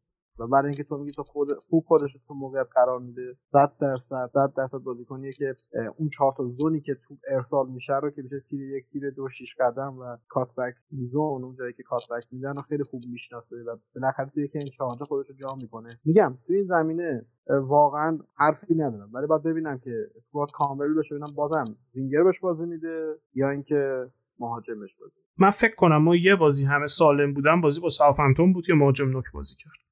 یه سوالی راجع به چلسی من دیگه حرف دیگه ای ندارم شما اگه اشتباه نکنم سه تا بازی پشت سر هم 4 3 دارید بازی می‌کنید. درسته؟ ما خیلی بیشتر از سه تا بازی پشت سر هم داریم 4 3 بازی می‌کنیم چطور؟ خب تو الان تو این آرایش هاورسی که شماره 10 رو کجا می‌خوای بازی بدی؟ ببین هاورسی که شماره 10 به نظر می‌رسه که خدا پدرتو بیامرزه قبل از اینکه خریداری بشه میگم قبل از اینکه خریداری بشه به نظر میرسه باهاش هم سر این قضیه حرف زده شده که قراره convert بشه به یک شماره هشت سمت راست. و قراره که role ی داشته باشه مثل role ی که لمپارد تو چلسی داشت. یعنی شماره هشتی که فوق العاده اجازه داره جلو بره و اجازه داره کاملا تو به مهاجم اضافه بشه. توی باز حتی میگم ولی توی دفاع باید کاملا برگرده عقب. اینطوری. میگم یه چیز تو مایه های لمپارد تو اگه دقت کنی هاورتس امسال نمی‌دونم حالا چقدر دیدی بازی چلسی رو من الان سه تا گل یادمه که اگه مهاجم نمی‌زد دقیقا پشت سرش هاورتس وایساده بود که بزنه توپو. گل لیدز یه دونشه و کلا هافبک تهاجمی گلزنه. دقیقاً. من قبول دارم. خب مشکلی هم نداره. ولی چند تا bug داره این حرف. اولا که اون توان هوازی که تو میگی و لمپارد داشت رو نداره. دو اینجا لیگ انگلیس فشار خیلی زیاده. سه هشت ابدا نمی‌تونه box to box بازی کنه. مثلا باید دهش بکنی که بره توی box. و وقتی هم با ده بازی بکنی باید دو تا شیش بذاری. ببین چه میگم؟ و اون fullback ی هم که سمت هاورتس هست باید نفوذش رو محدود بکنی. وگرنه میشه مثل نیم فصل بکنم اول یا دوم پارسال یونایتد که سمت راست فوتبال نفوذ می‌کرد گرینوود نفوذ می‌کرد و بیساکا هم نفوذ می‌کرد. یه gap سی این پشت خالی میشه. یکی این ستا رو باید نگه داری دیگه. دو تاشو باید نفوذ بدی یکیشو باید نگه داری. حالا بذار من دو تا full back که فوق العاده که دارید نفوذ کیو می‌خواد محدود کنی که این نفوذش بیشتر بشه؟ نه حالا اینو بذار بگم که گفتی بعد دو تا 6 داشته باشیم. لیام توومی که تاکتیک نویس چلسی عملا میره با لمپارد و مربی حرف می‌زنه و بهش تو تاکتیکا می نویسه میگه که وقتی رایس خریداری بشه تو چلسی برنامه اینه که تیم 4 2 1 بشه. یعنی رایس و کانته بغل هم بازی کنن و جلوتر از اونها هاورتس خب این مالا حرف هم اینه. اول اینکه به نظرم حالا این همه از مسئولیت های کلوب گفتیم که چقدر مسئول بود دستشه الان خیلی بیانصافیه. اگر درباره لمپارد این حرف رو نزنیم دو تا فولبک استثنایی شد نداره.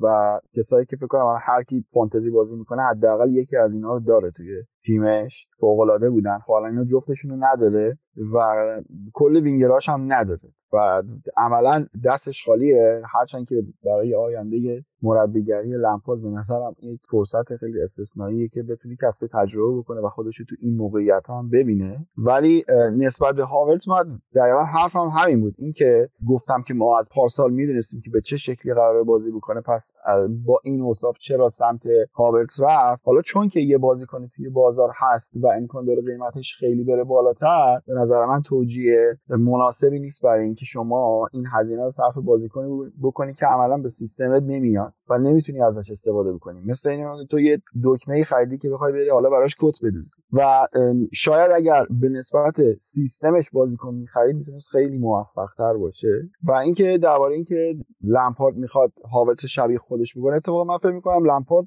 خودش رو کاملا داره در میسن ماونت می‌بینه. یعنی من فکر اون خیلی بازیکنی که بیشتر شبیه لمپارده و وقتی که تو یه همچین بازیکن با این توانایی داری چرا اصلا میری سراغ یکی دیگه که بخوای اونو بخوای بسازی وقتی که همچین گزینه‌ای داری؟ شاید میگم من دکلن رایس رو خیلی انتخاب منطقی تری می‌دیدم و یا اینکه اصلا یه wing دیگه می‌خرید. یعنی با توجه به همین شرایطی که الان گفتیم و اینکه تو میگی که باشگاه چلسی کاملا از مصدومیت های پولیسیک خبر داره و آگاهه که این بازیکن ظرف یکی دو سال آینده همچنان این مشکل رو خواهد داشت و گاه و بیگاه این مصدومیت ها سراغش میاد. و شما با علم به این موضوع باید می‌رفتی خودتو بیمه می‌کردی. من حرفم من یه چیز دیگه هم اضافه کنم. از تهران می‌خوام بپرسم. اولا اینکه شما وقتی 4 2 بازی کنی دکلن رایس رو بذاری کنار کانته خب یعنی یه playmaker نداری. هاورتس هم بذاری جلو. هاورتس به شدت فوتبال انتقالی فوق العاده است. یعنی درسته که از لورکوزن بوس میاد که اونم خیلی مالکیتی بازی می‌کنه ولی زمانی که بازی پینگ پونگ میشه فوق العاده است. این سه تا هافبک وسطتون کاملا انتقالی میشه. آیا اون موقع شما میاد مالکیت توپ 60 درصدتون رو فدا بکنید مثل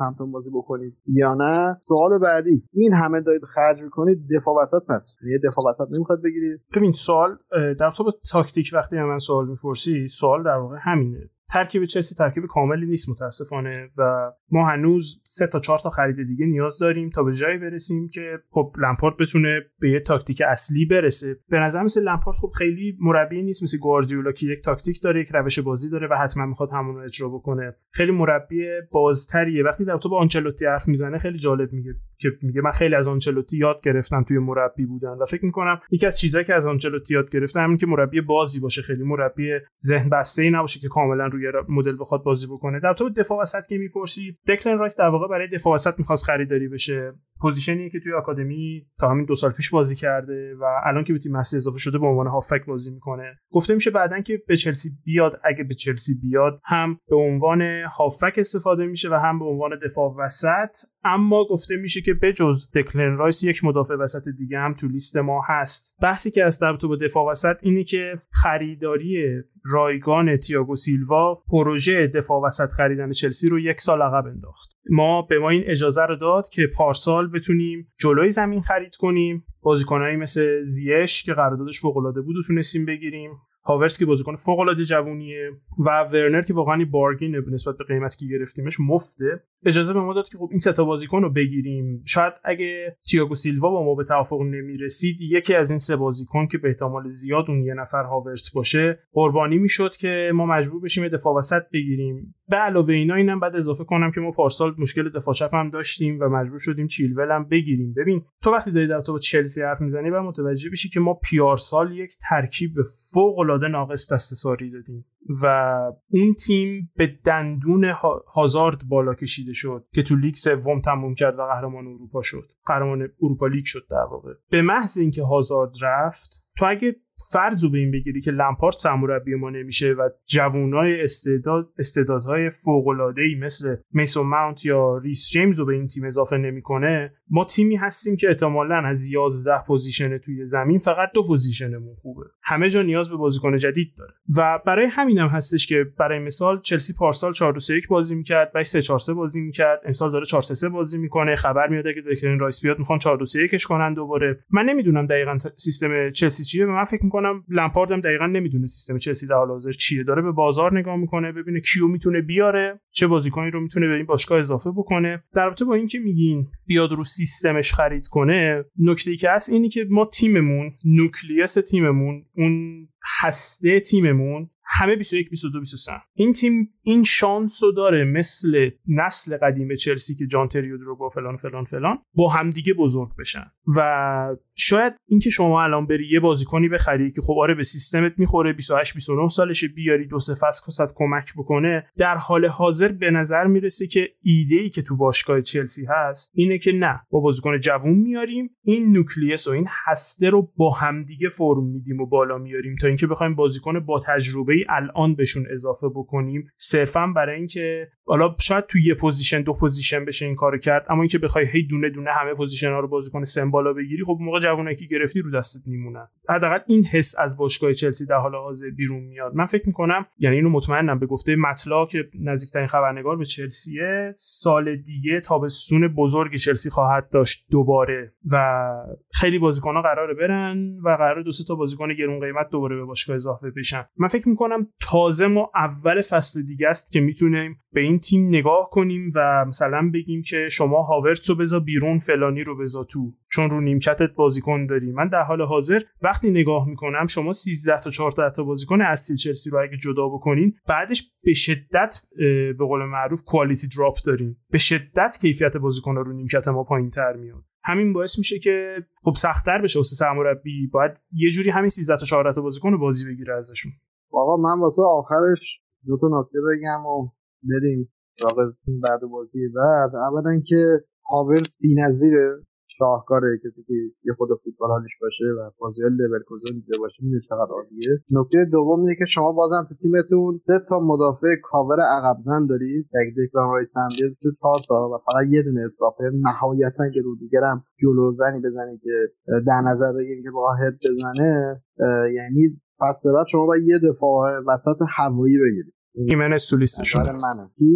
هیمنز تو لیستشونه. اتلتیکو آره. این خوبه واران هم خوبه حالا اگر بعید می‌دونم واران راضی بشه بیاد لندن. آره حالا. بگذار حالا این چیزی که تو توضیح دادی درباره چشم انداز باشگاه حالا این حدس منه که ممکنه که تجربه ای بشه مثلا مثل رئال 2003 4 5 که اونم به همین شکل بود ولی در نهایت دستاورد چشمگیری نداشت. فکر کنم در نهایت یه لیگ تونستم ببرم فقط. نمی‌دونم. به نظر من این به این شکل زیاد جوابو نیست. ولی حالا اتفاقا درباره دفاع من سیاست امسالتون رو من شخصه اولش بهش انتقاد داشتم. ولی الان خوشم آمد. پسندیدم به خاطر اینکه کورزوما در کنار تیاگو فکر می‌کنم از پارسال تا الان ده لول پیشرفت کرده. چیزی که من دارم می‌بینم. پارسال فاجعه بود واقعا. ولی امسال خیلی خیلی مدافع بهتری شده و این احتمال هم هستش که بهتر از این هم بشه. اگه صحبتی نداری درباره چلسی بگذریم. خیلی خوب. بریم سراغ دو تیم محبوب دیگه که لیورپول و تاتنهام در یک بازی فوق العاده جذاب و دراماتیک لیورپول تونست تاتنهام رو شکست بده و اولین باخت آقای مورینیو جلوی تاپ 6 رو رقم بزنه و از طرف دیگه هم در هفته بعدش هم لیورپول موفق شد کریستال پالاس رو هفت بر صفر شکست بده و تاتنهام هم در ادامه فرم بدشون به لستر آقای راجرز باختن که خلاصه آقای مورینیو در تقابل با سه لیورپولی پشت سر هم نتونست نتیجه بگیره. به با پالاس یک یک مساوی کرد به راجرز دویش باخت به لیورپول هم دو یک باخت. حالا اگه می‌خواین درباره لیورپول اول صحبت کنی یا تاتنهام این گوی و این میدان. من فقط یه نکته بگم که چند هفته پیش ما خیلی با درایت مثال زدنیمون گفتیم که آقای مورینیو نمی‌تونه با این وضع ادامه بده و واقعا نمی‌تونه ادامه بده. همین فقط همین. از نظر کیفیتی واقعا تعداد بازیکنایی که در حد قهرمانی پریمیر لیگ باشن تو تاتنهام کمه. یعنی خیلی کم پیش میاد تیمی بتونه مثلا با 7 تا 8 تا 9 تا بازیکن top واقعا قهرمان بشه. من فکر می‌کنم جا دارن هنوز که بازیکن بخرن. اتفاقا نوید جان من همین مطلب رو می‌خواستم بگم. چون که ما توی کامنت هامون داشتیم بعد از بازی تاتنهام و سیتی مشخصا ما اومدیم دقیقا همین بحث رو کردیم و در ادامه هم درباره بازی تاتنهام جلوی آرسنال و چلسی هم این بحث رو داشتیم که شما هم حضور داشتیم و یه سری دوستان توی کامنت ها از ما گله کرده بودن که تیمی که برده و اینقدر خوب بوده الان شما اومدید مثلا چرا بهونه میارید و چرا می‌خواین تخریب بکنه به هر شکلی؟ نه والا ما اصلا اول که آقا نوید که اصلا عاشق سینه چاک آقای مورینیو این, یک. دوم که اصلا هیچ پدرکشتگی نیستش که این چیزیه که اصلا نظر شخصی ما نسبت به هر تیمی و روی کردش و صد درصد هم ممکنه که اشتباه باشه. اصلا هیچ شکی درش نیست. ما فقط همین دید خودمون رو داریم بیان می‌کنیم. و من خودم به شخصه اگر تاتنهامو گفتم به خاطرش دلیل داشتم و فکر کنم دلیلش هم واضح بود توی بازی با لیورپول ما بهش رسیدیم. اینکه توی لیگ مخصوصا پرمیر لیگ علت اصلی قهرمانی و موفقیت هر تیم که حالا برای یه سری از تیم ها موفقیت گرفتن سهمیه است برای یه سری از تیم ها موفقیت بردن جامه.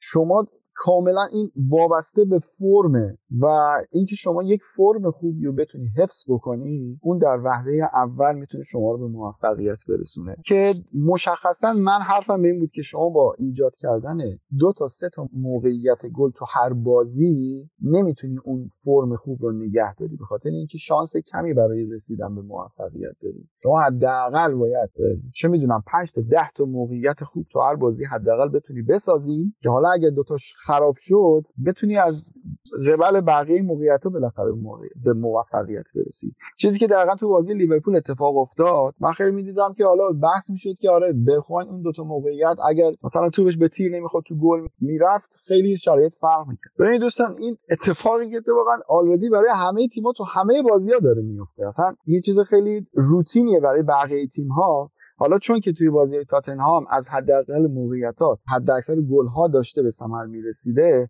حالا یه همچین موقعیتی یهو خیلی بولد شده که اچی شد یه دونه موقعیتشون گل نشد. ولی خب ما همین حالا اتفاقا درباره سیتی صحبت کردیم به همین شکل درباره چلسی صحبت کردیم به همین شکل. اینکه آقا اینا اگر نتونستن الان به اون جایگاهی که بالا باید باشن و نرسیدن دقیقا یکی از علتهاش این بوده که موقعیت هایی که ساختن تبدیل به گل نشده. و این حالا برای تاتنهام تو یه بازی هم اتفاق افتاده و یه چیزی کاملا روتینیه.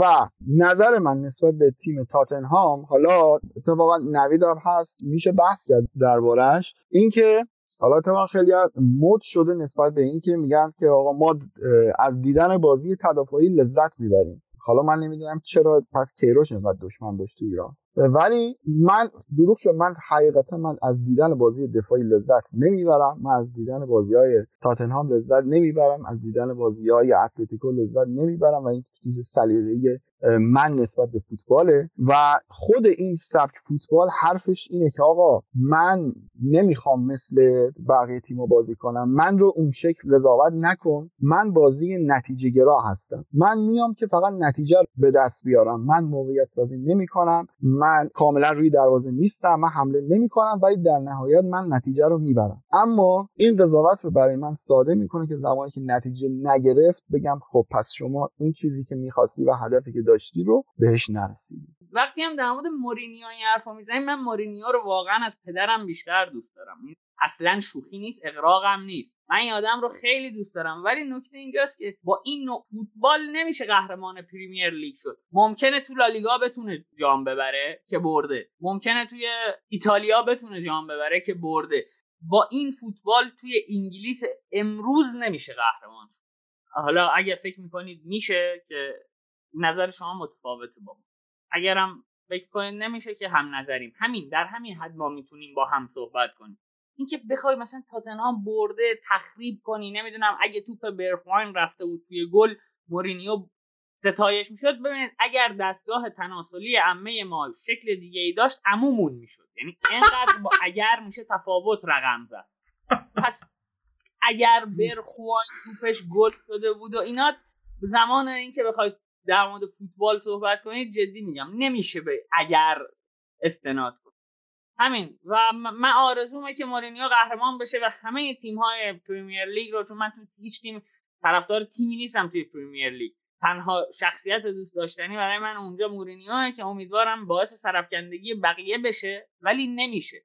میل من هیچ تأثیری در واقعیت نداره. میل شما هم هیچ تأثیری در واقعیت نداره. به نظرم با این کنار بیای من من چیز دیگه اضافه کنم بحث برای کامنت و اینا.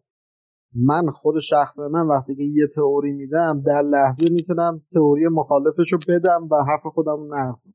اصلا هر کسی یه جهانبینی داره. مثلا تو کامنت ها میان میگن پرچمدار منچستر نداریم. میگم حالا اینکه من لیورپولی رو کام راجع منچستر نظر بدم به مذاق خیلی خوش نمیاد. از این بحثه که بگذریم بخوام از نظر آنالیز ثابت کنم که چرا نمی‌تونید ببرید. نکنید توی انگلیس جلوی تیم‌های بزرگ همه اکثرا underdog یعنی شما 28 بازی باید با این فرمی که من میگم فرمی که هست باید بازی بکنید. اولا که شما هر بازی نمی‌تونید با XG زیر یک ببرید. یه بازی دو بازی آبدم قبلا گفت. تا بازی می‌برید. حتی اگه هریکین و سون هم داشته باشید بالاخره یه جا گیر می‌کنید. کلا گل زنی یه فرمول داره. خیلی ساده شما 60 الی 80 تا حمله ترتیب می‌دید 60 الی 80 تا بیلداپ. نهایتا بین 35 الی 50 تاش موثره یعنی می‌تونه خط باشه. از اینا در بهترین حالت 20 الی 25 شوت می‌تونید بزنید. خیلی زیاد گفتم.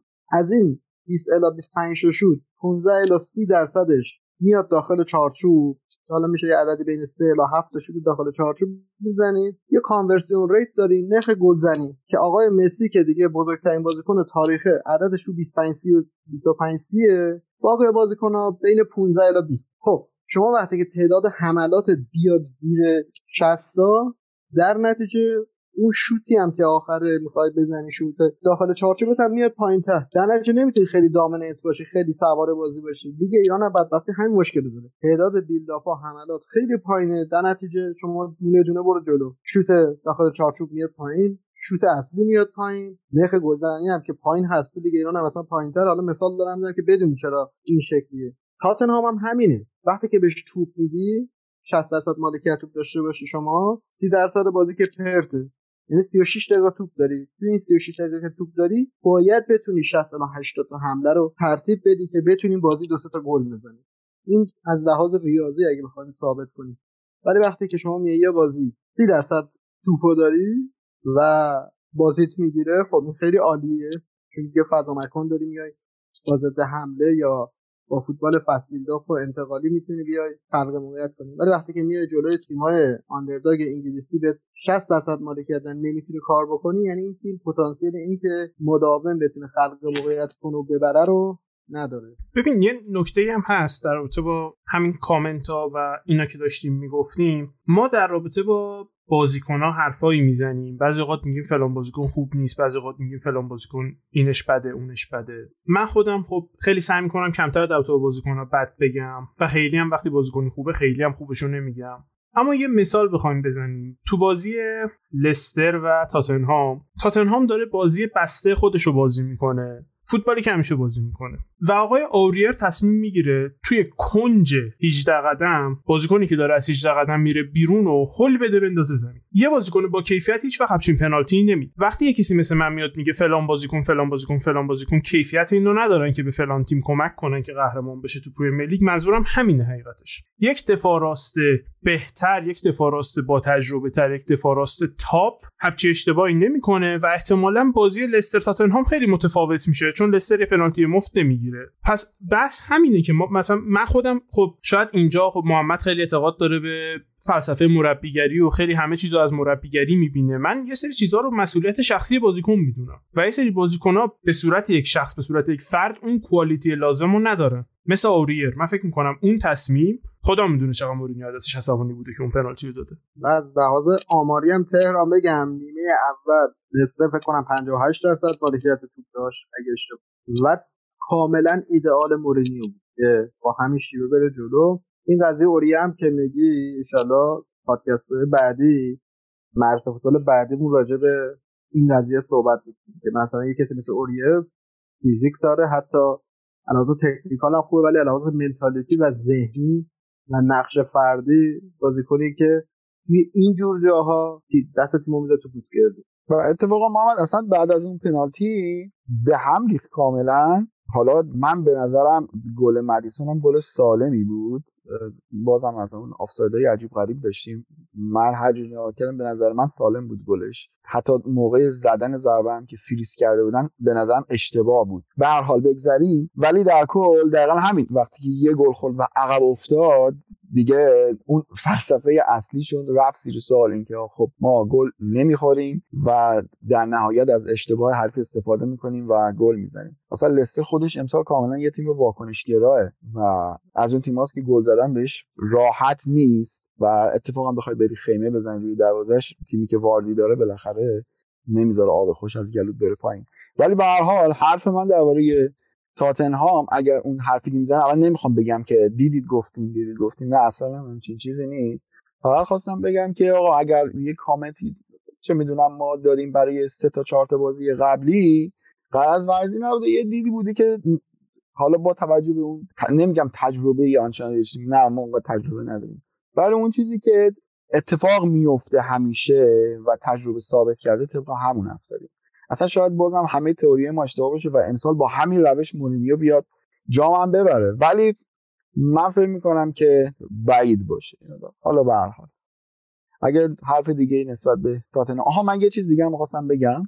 می‌خواستم درباره سون صحبت بکنم. حالا خیلی میاد در اون جامعه بازیکنهای آسیایی و اینا میان ریاسش می‌کنن. این بازیکن فراتر از آسیا که اصلا حرفش هم نزن. به نظرم جز تاپ 10 دنیاست در حال حاضر. گلی که به لیورپول زد شما این نگاه بکنی حالا حرکت فوق و فرارش به کنار زمانی که می‌خواست ضربه رو بزنه الیسون کاملا زاویه مخالفش رو بسته بود. یعنی اگر توپ اونور می‌رفت می‌گرفت.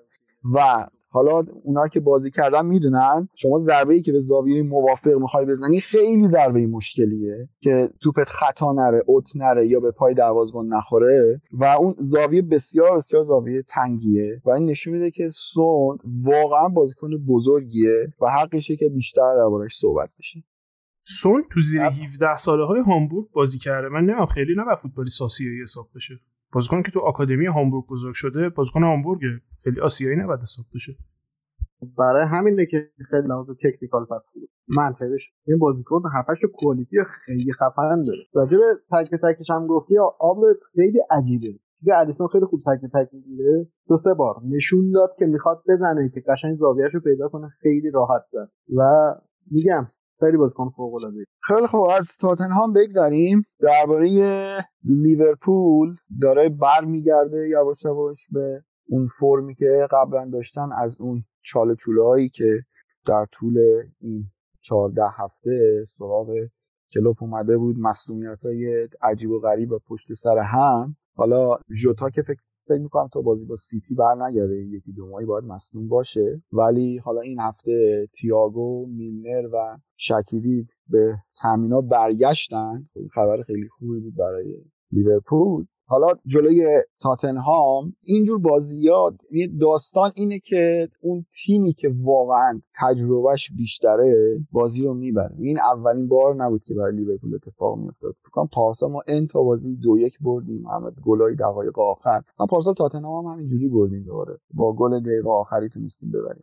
و این نشون میده که چقدر تیم یورگن کلوپ ثبات داره توی شخصیتش و نوع بازیش. و بازیشون جلوی کریستال پالاس هم که حرفی واقعا برای گفتن نذاشت. نه واقعا از ایکس جی دو هشت هفت گل زدن حرفی واسه گفتن باقی نمی‌ذاره. هیچی ندارم که بگم در تو این بازی. آره دقیقا برعکس بازی ویلا بود. ویلا هر چیز زد رفت گل. ما اینجا هشت شوت داخل چارچوب زدیم هفت گل. یعنی عجیبه. چند تا نکته خیلی ریز بگم. نیمه اول هندو شیش بود کتاب مدفلا بود می‌رفتن درست اون هفته کاشفی که قبلا گفتیم و انجام می‌داد. دقیقه 62 اینا کتاب شد رجیستا شد شیشه بازیساز. دو تا هشت اومدن بغلش. خیلی جذاب بود. پس بازی قبلی لیورپول جلو تاتنهام کلوب به وضوح از بازیکناش خواسته بود تو کنفرانس مطبوعاتی هم گفتیم کلوپ از بازیکنان می‌خواستم که به شدت risky بازی کنید یک‌دو کنید کار ترکیبی بازی کنید تا می‌تونید رو به جلو بازی کنید. و همین بازی هم حس می‌کنم لیورپول دوباره با ریسک بالا بازی کرد و مزدش هم گرفت. یه کار جالبی که کلوپ می‌کنه این کارو فقط زمانی به نظر می‌تونید بکنید که یه 4 5 سال توی تیم باشید. اینه که خیلی بازی اصلا تا مهاجماشو بر نمیگرده. مثل همین بازی با پالاس. یعنی با هفت نفر عملا دفاع خب این یه حالت خیلی risky ه. دو روی سکه داره. این ور سکه اینه که چون که ما سه تا بازیکن جلو نگه تیم حریف باید 6 تا بازیکن 5 تا 7 تا بازیکن نگه داره که ضد حمله نخوره در نتیجه با تعداد نفرات خیلی کم حمله میکن و ضد حمله می‌زنه که فشار خیلی کمی میاد. روی دروازه‌مون. اون روی سکه اینه که تیم حریف اگه بخواد دفاع چپ راستاشو مثلا نفوذ بده حالا ما فلنکامون فوق العاده آزاده واسه اوورلپ های حریف که اصلا هاچسون اونقدر شجاعت هیچ نداشته که بخواد همچین کاری بکنه. راجع فیرمینو نمی‌تونم بگم. نمی‌خوام حالا شتاب زده و جب زده بگم ولی این اون بازیکنیه که من میشناسمش و دوستش دارم. یعنی بازیکنی که link player شده تمام خطوط رو با همدیگه وصل می‌کنه چهار تا ضد حمله ترتیب داد یه چیزی هم که من فهمیدم این بنده خدا نیاز به یه بازیکنی. یا یک مدافع مرکزی یا هافبک مرکزی داره که بهش vertical پاس بده. یعنی بیاد یه پاس طولی بهش بده. کیتا و تییاگو این کارو می‌تونن. آفرین. کیتا و تییاگو این کارو می‌تونن انجام بدن. و اینا هی بخوای تو عرض بازی بکنی خیلی سخته که بهش توپ بدی. آخرین نکته ای هم که بگم وقتی که تیم حریف با دو تا مهاجم بازی می‌کنه لیورپول یه عرض سه نفره ایجاد می‌کنه که بیاد اون عرض دو نفره خط پرس حریف رو بشکنه. و این من نه تنها تو build-up خوبه توی counter-press هم این فضا رو خیلی خوب میپوشونه چون معمولا میاد روی یک half-space وای مثلا سمت آرنولد که وقتی آرنولد هم تو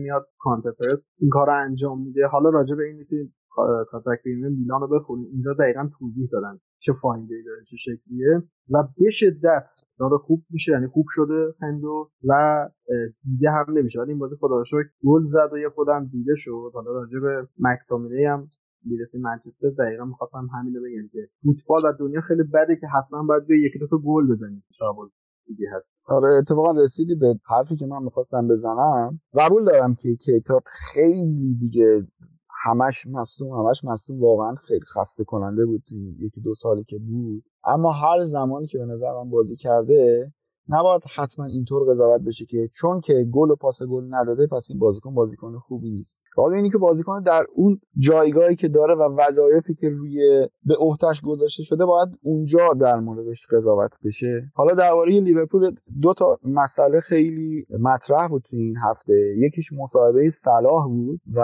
حالا یه خطایی که به رئال بارسا و اینا داده بود. واقعا به نظر هوادار لیورپول اینا باید بیشتر عادت بکنن به اینجور مصاحبه ها چون تا حالا نبوده خیلی براشون عجیب غریب بوده. این چیزی که به نظرم خیلی کاملا توی دنیای حرفه‌ای یه چیز خیلی عادیه. و صلاح الان 28 سالشه یعنی یه نهایتا می‌تونه یه قرارداد بلند مدت 5 ساله دیگه ببنده و مسلما می‌تونه حالا درسته که هفته 200 هزار دلار خیلی اصلا سالی یک دهم اونم نمی‌تونن بگیرن. ولی خب حالا این بازیکن حس کرده که 200 هزار دلار براش کمه. که در دنیای حرفه‌ای هم واقعا کمه. بازیکن با کیفیت صلاح تو هر تیم دیگه ای باشه قطعا بالای فکر کنم 300 400 هزار تا بتونه بگیره. اگه توی اسپانیا یا ایتالیا بخواد بازی کنه قطعا می‌گیره. و خیلی هم سریع هم خبرش اومد که لیورپول قراره که پیشنهاد قرارداد دیگه بهش بده با حقوق بالاتر. خب این امکان داره که علتش این باشه و در هر صورت هم اگه بخواست ختم بده به نظر بازیکن حرفه‌ای اصلا شما باید بازیکن در قالب تیم قضاوت بکنی. اینکه خب داره عملکردش داره نیمه دوم میاد گلش هم می‌زنه الان آقای گل لیگ و این برای من طرفدار لیورپول به نظر من کافیه. یعنی تا زمانی که شما توی تیم عملکرد تو داری اوکیه. اگرم می‌خوای آخر فصل جدا بشی داری. هیچ بازیکنی تا ابد توی باشگاه نبوده اومده رفته.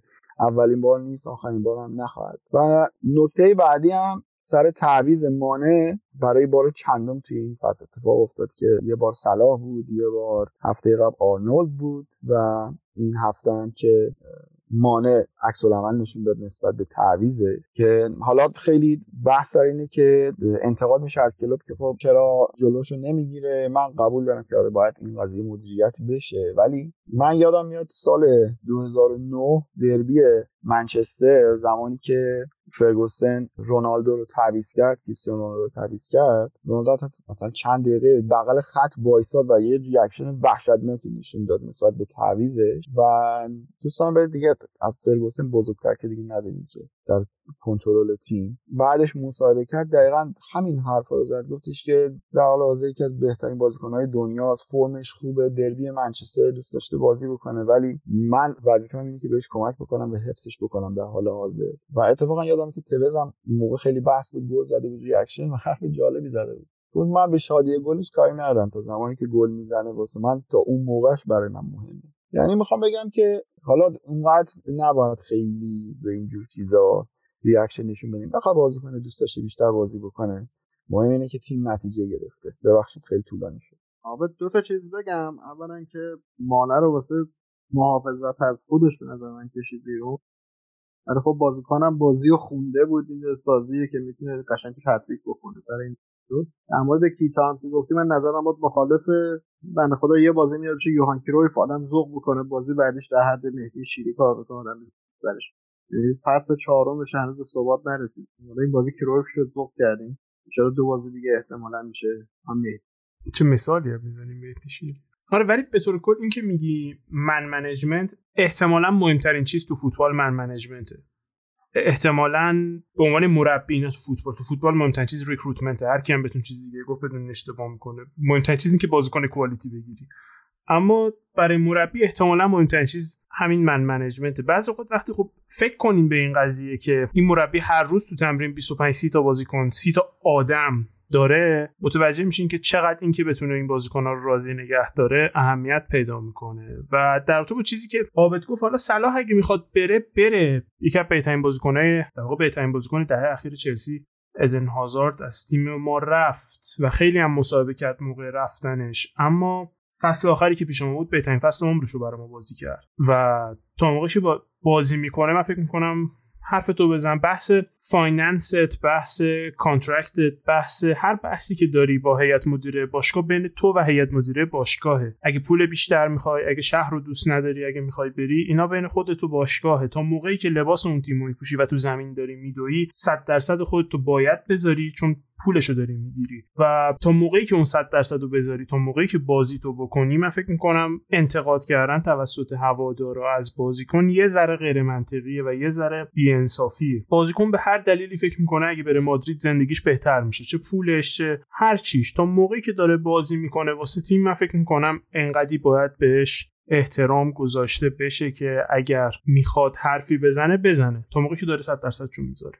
خیلی خب دیگه اگه بحثی نیست لیورپول هم ببندیم. بریم سراغ تیم آخر یونایتد که فرم این بار دیگه فرم خوبی گرفتن. تونستن که لیدز آقای بیلسا رو در هم بشکنن با شش گل مجازات کردن و در بازی هفته قبلشون هم تونستن که شفیلد یونایتد رو با اینکه خیلی زود عقب افتاده بودن طبق معمول باز هم بتونن بازی رو جبران بکنن و خیلی راحت بازی برگردن و شفیلد رو هم ببرن و در حال حاضر با یک بازی کمتر نسبت به بقیه تیم ها فاصله پنج امتیازی دارن با صدر جدول. شما یه مقدار آقای اوله رو به نظر من دست کم می‌گیرید من انتقاد دارم. اتفاقا فکر می‌کنم اوله مثال از اینه که man management چقدر مهمه. من فکر می‌کنم اوله تو دو فصل اخیری که یونایتد دستش بوده نصف مشکلاتی که آرتتا تو همین چند ماه با آرسنال داره هم نداشته. نه مشکلات کارت قرمز داشته نه مشکلاتی که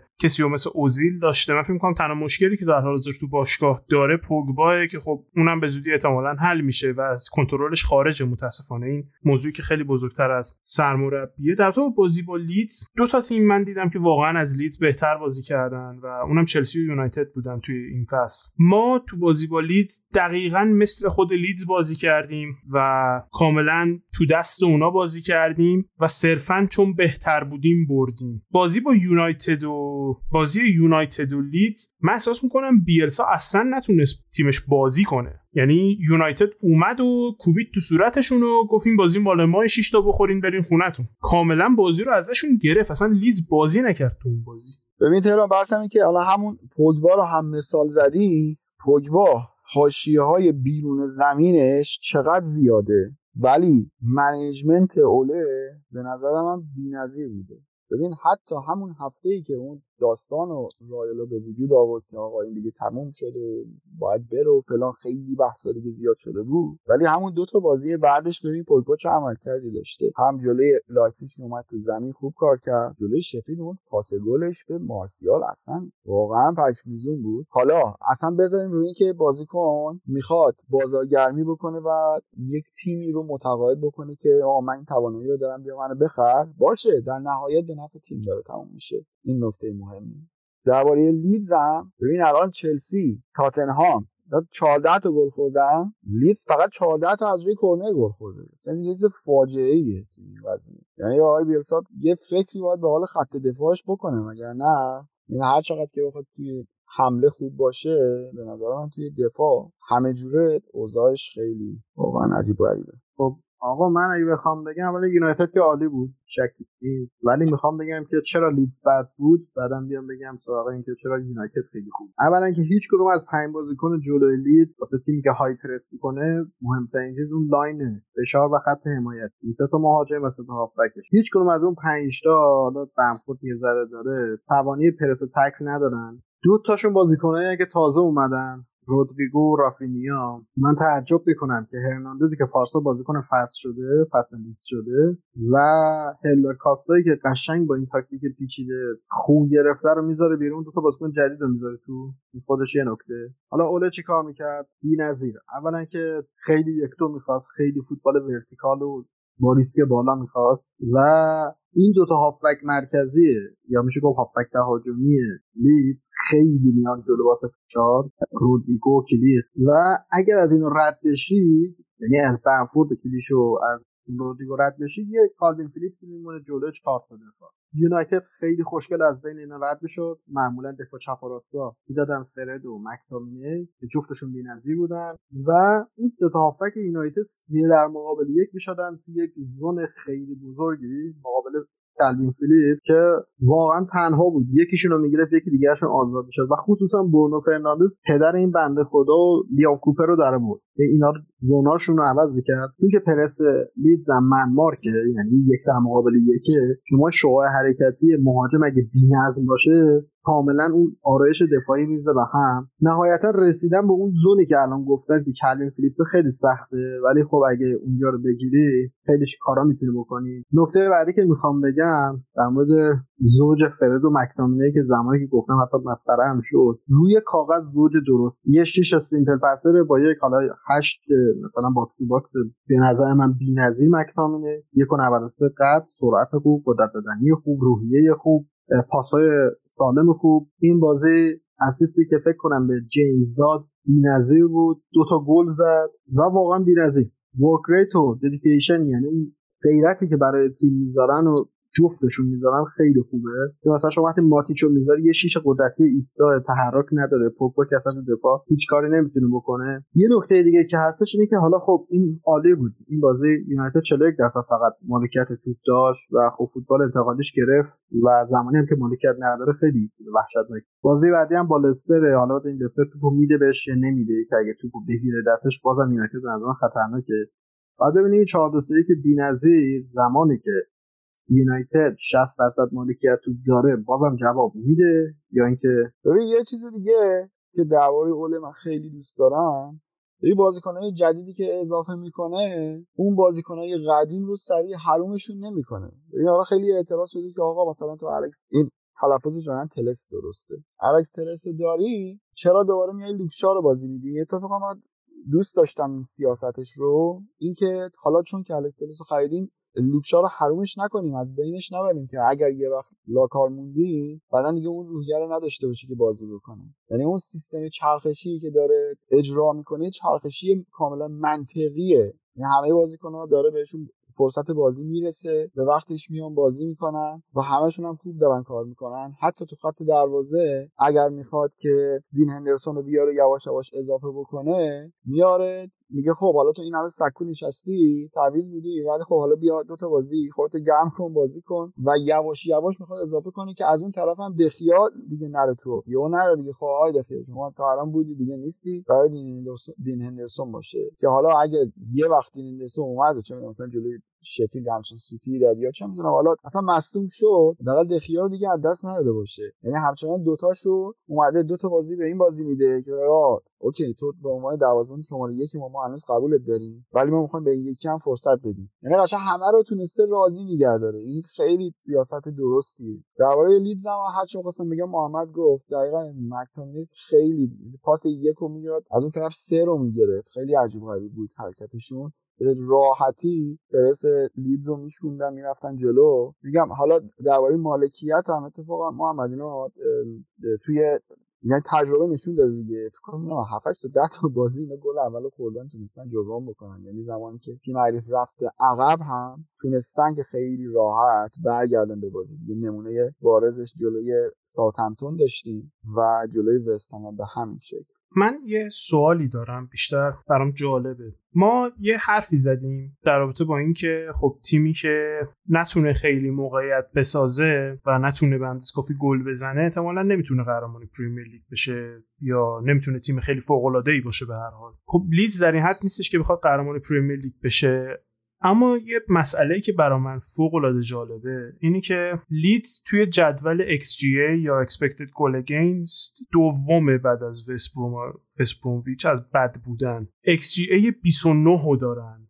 من نمی‌دونم و سوالم اینه در واقع که آیا این نوع بازی کردن توی لیگ انگلیس جواب میده؟ اینکه شما تیم تو چون چون سوال اصلی من اینه. تمام تیمای پرمیر لیگ تیمی به بدی کریستال پالاس که ما تا حرف می‌زنیم محمد بدش میاد از مربیشون یه کسی مثل زاها رو تو تیمش داره که تو اگه موقعیت بدی گل می‌زنه.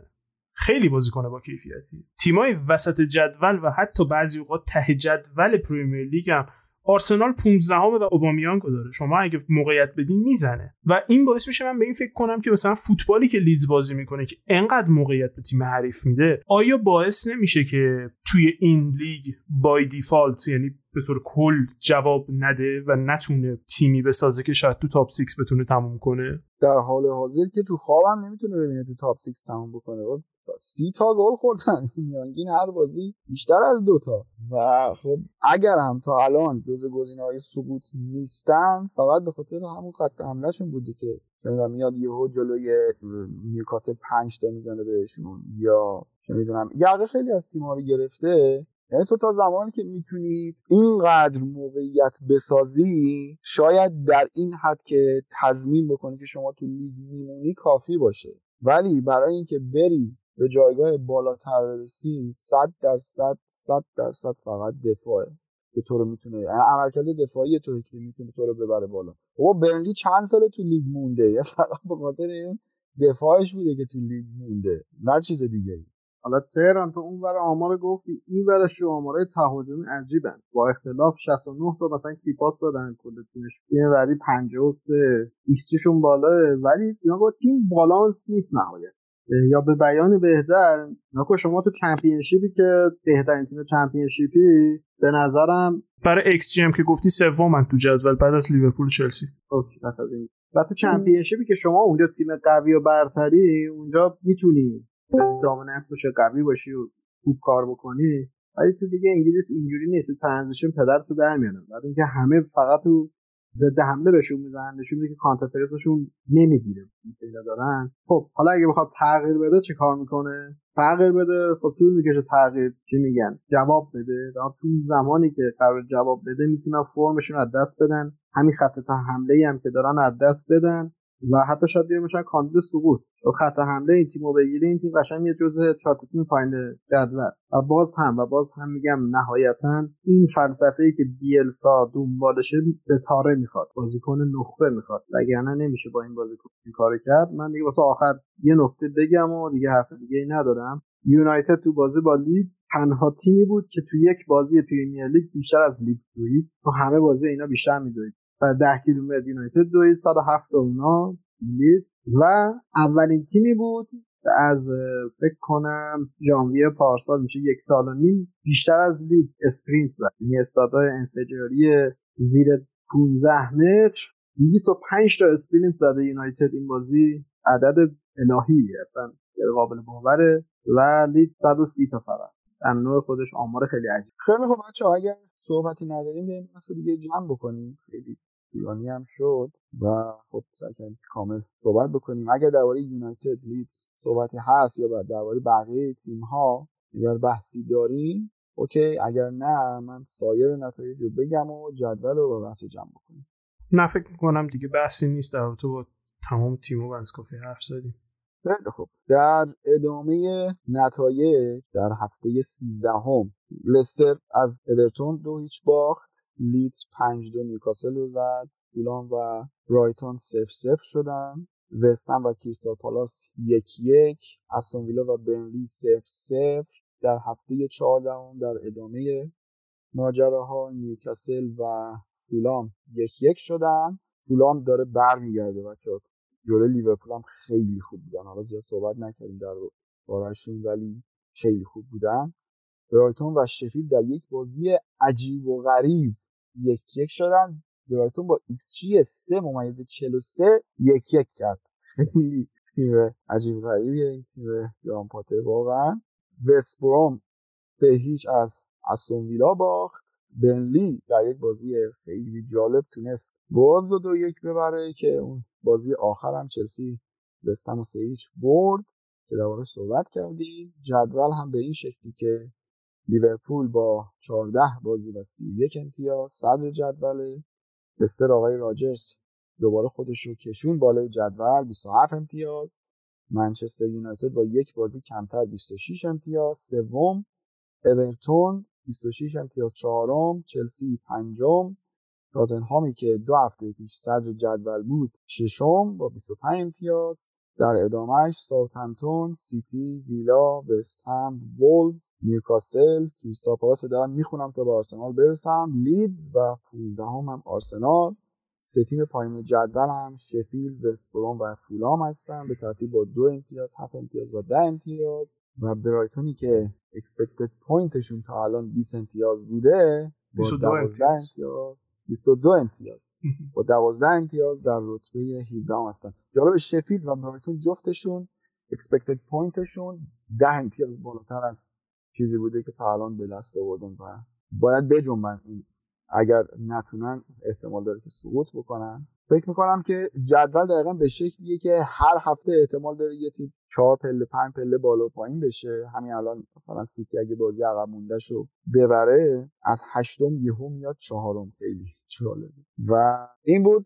این هفته سری رقابت های پریمیر لیگ. امیدوارم که لذت برده باشید. باز هم در ادامه تاکید می‌کنم. اگر نقدی چیزی بوده کاملا نظرات شخصی خودمون بوده و هم هست که اشتباه باشه. محمد جان اگه صحبتی داری در پایان در خدمتت هستیم صحبت خاصی نیست. فقط ویلا هم اگر دو تا بازیشو ببره 28 امتیازی میشه و میاد اون بالا بالاها. ممنون که ما گوش کردید و حرف خاصی. ممنون از اینکه این اپیزود با ما بودین. ممنون از اینکه به ما گوش کردین. فکر می‌کنم که اپیزود پروپیمونی شد. خیلی حرف زدیم در رابطه با مسائل مختلف. هرچند که مسائل مختلفی وجود داشت که دربارش حرف بزنیم حقیقتا. امیدوارم که سالم باشین. امیدوارم که سالم بمونین. مواظب خودتون باشین و از طرف من خداحافظ. اگر نقدی دارید لطفا بیرحمانه نقدمون بکنیم و به قول نوید ما هم بیرحمانه جواب بدیم که در یک گفتگوی بیتارف پیشرفتی حاصل بشه. امیدوارم مواظب خودتون باشید تا هفته بعد خدا نگهدار.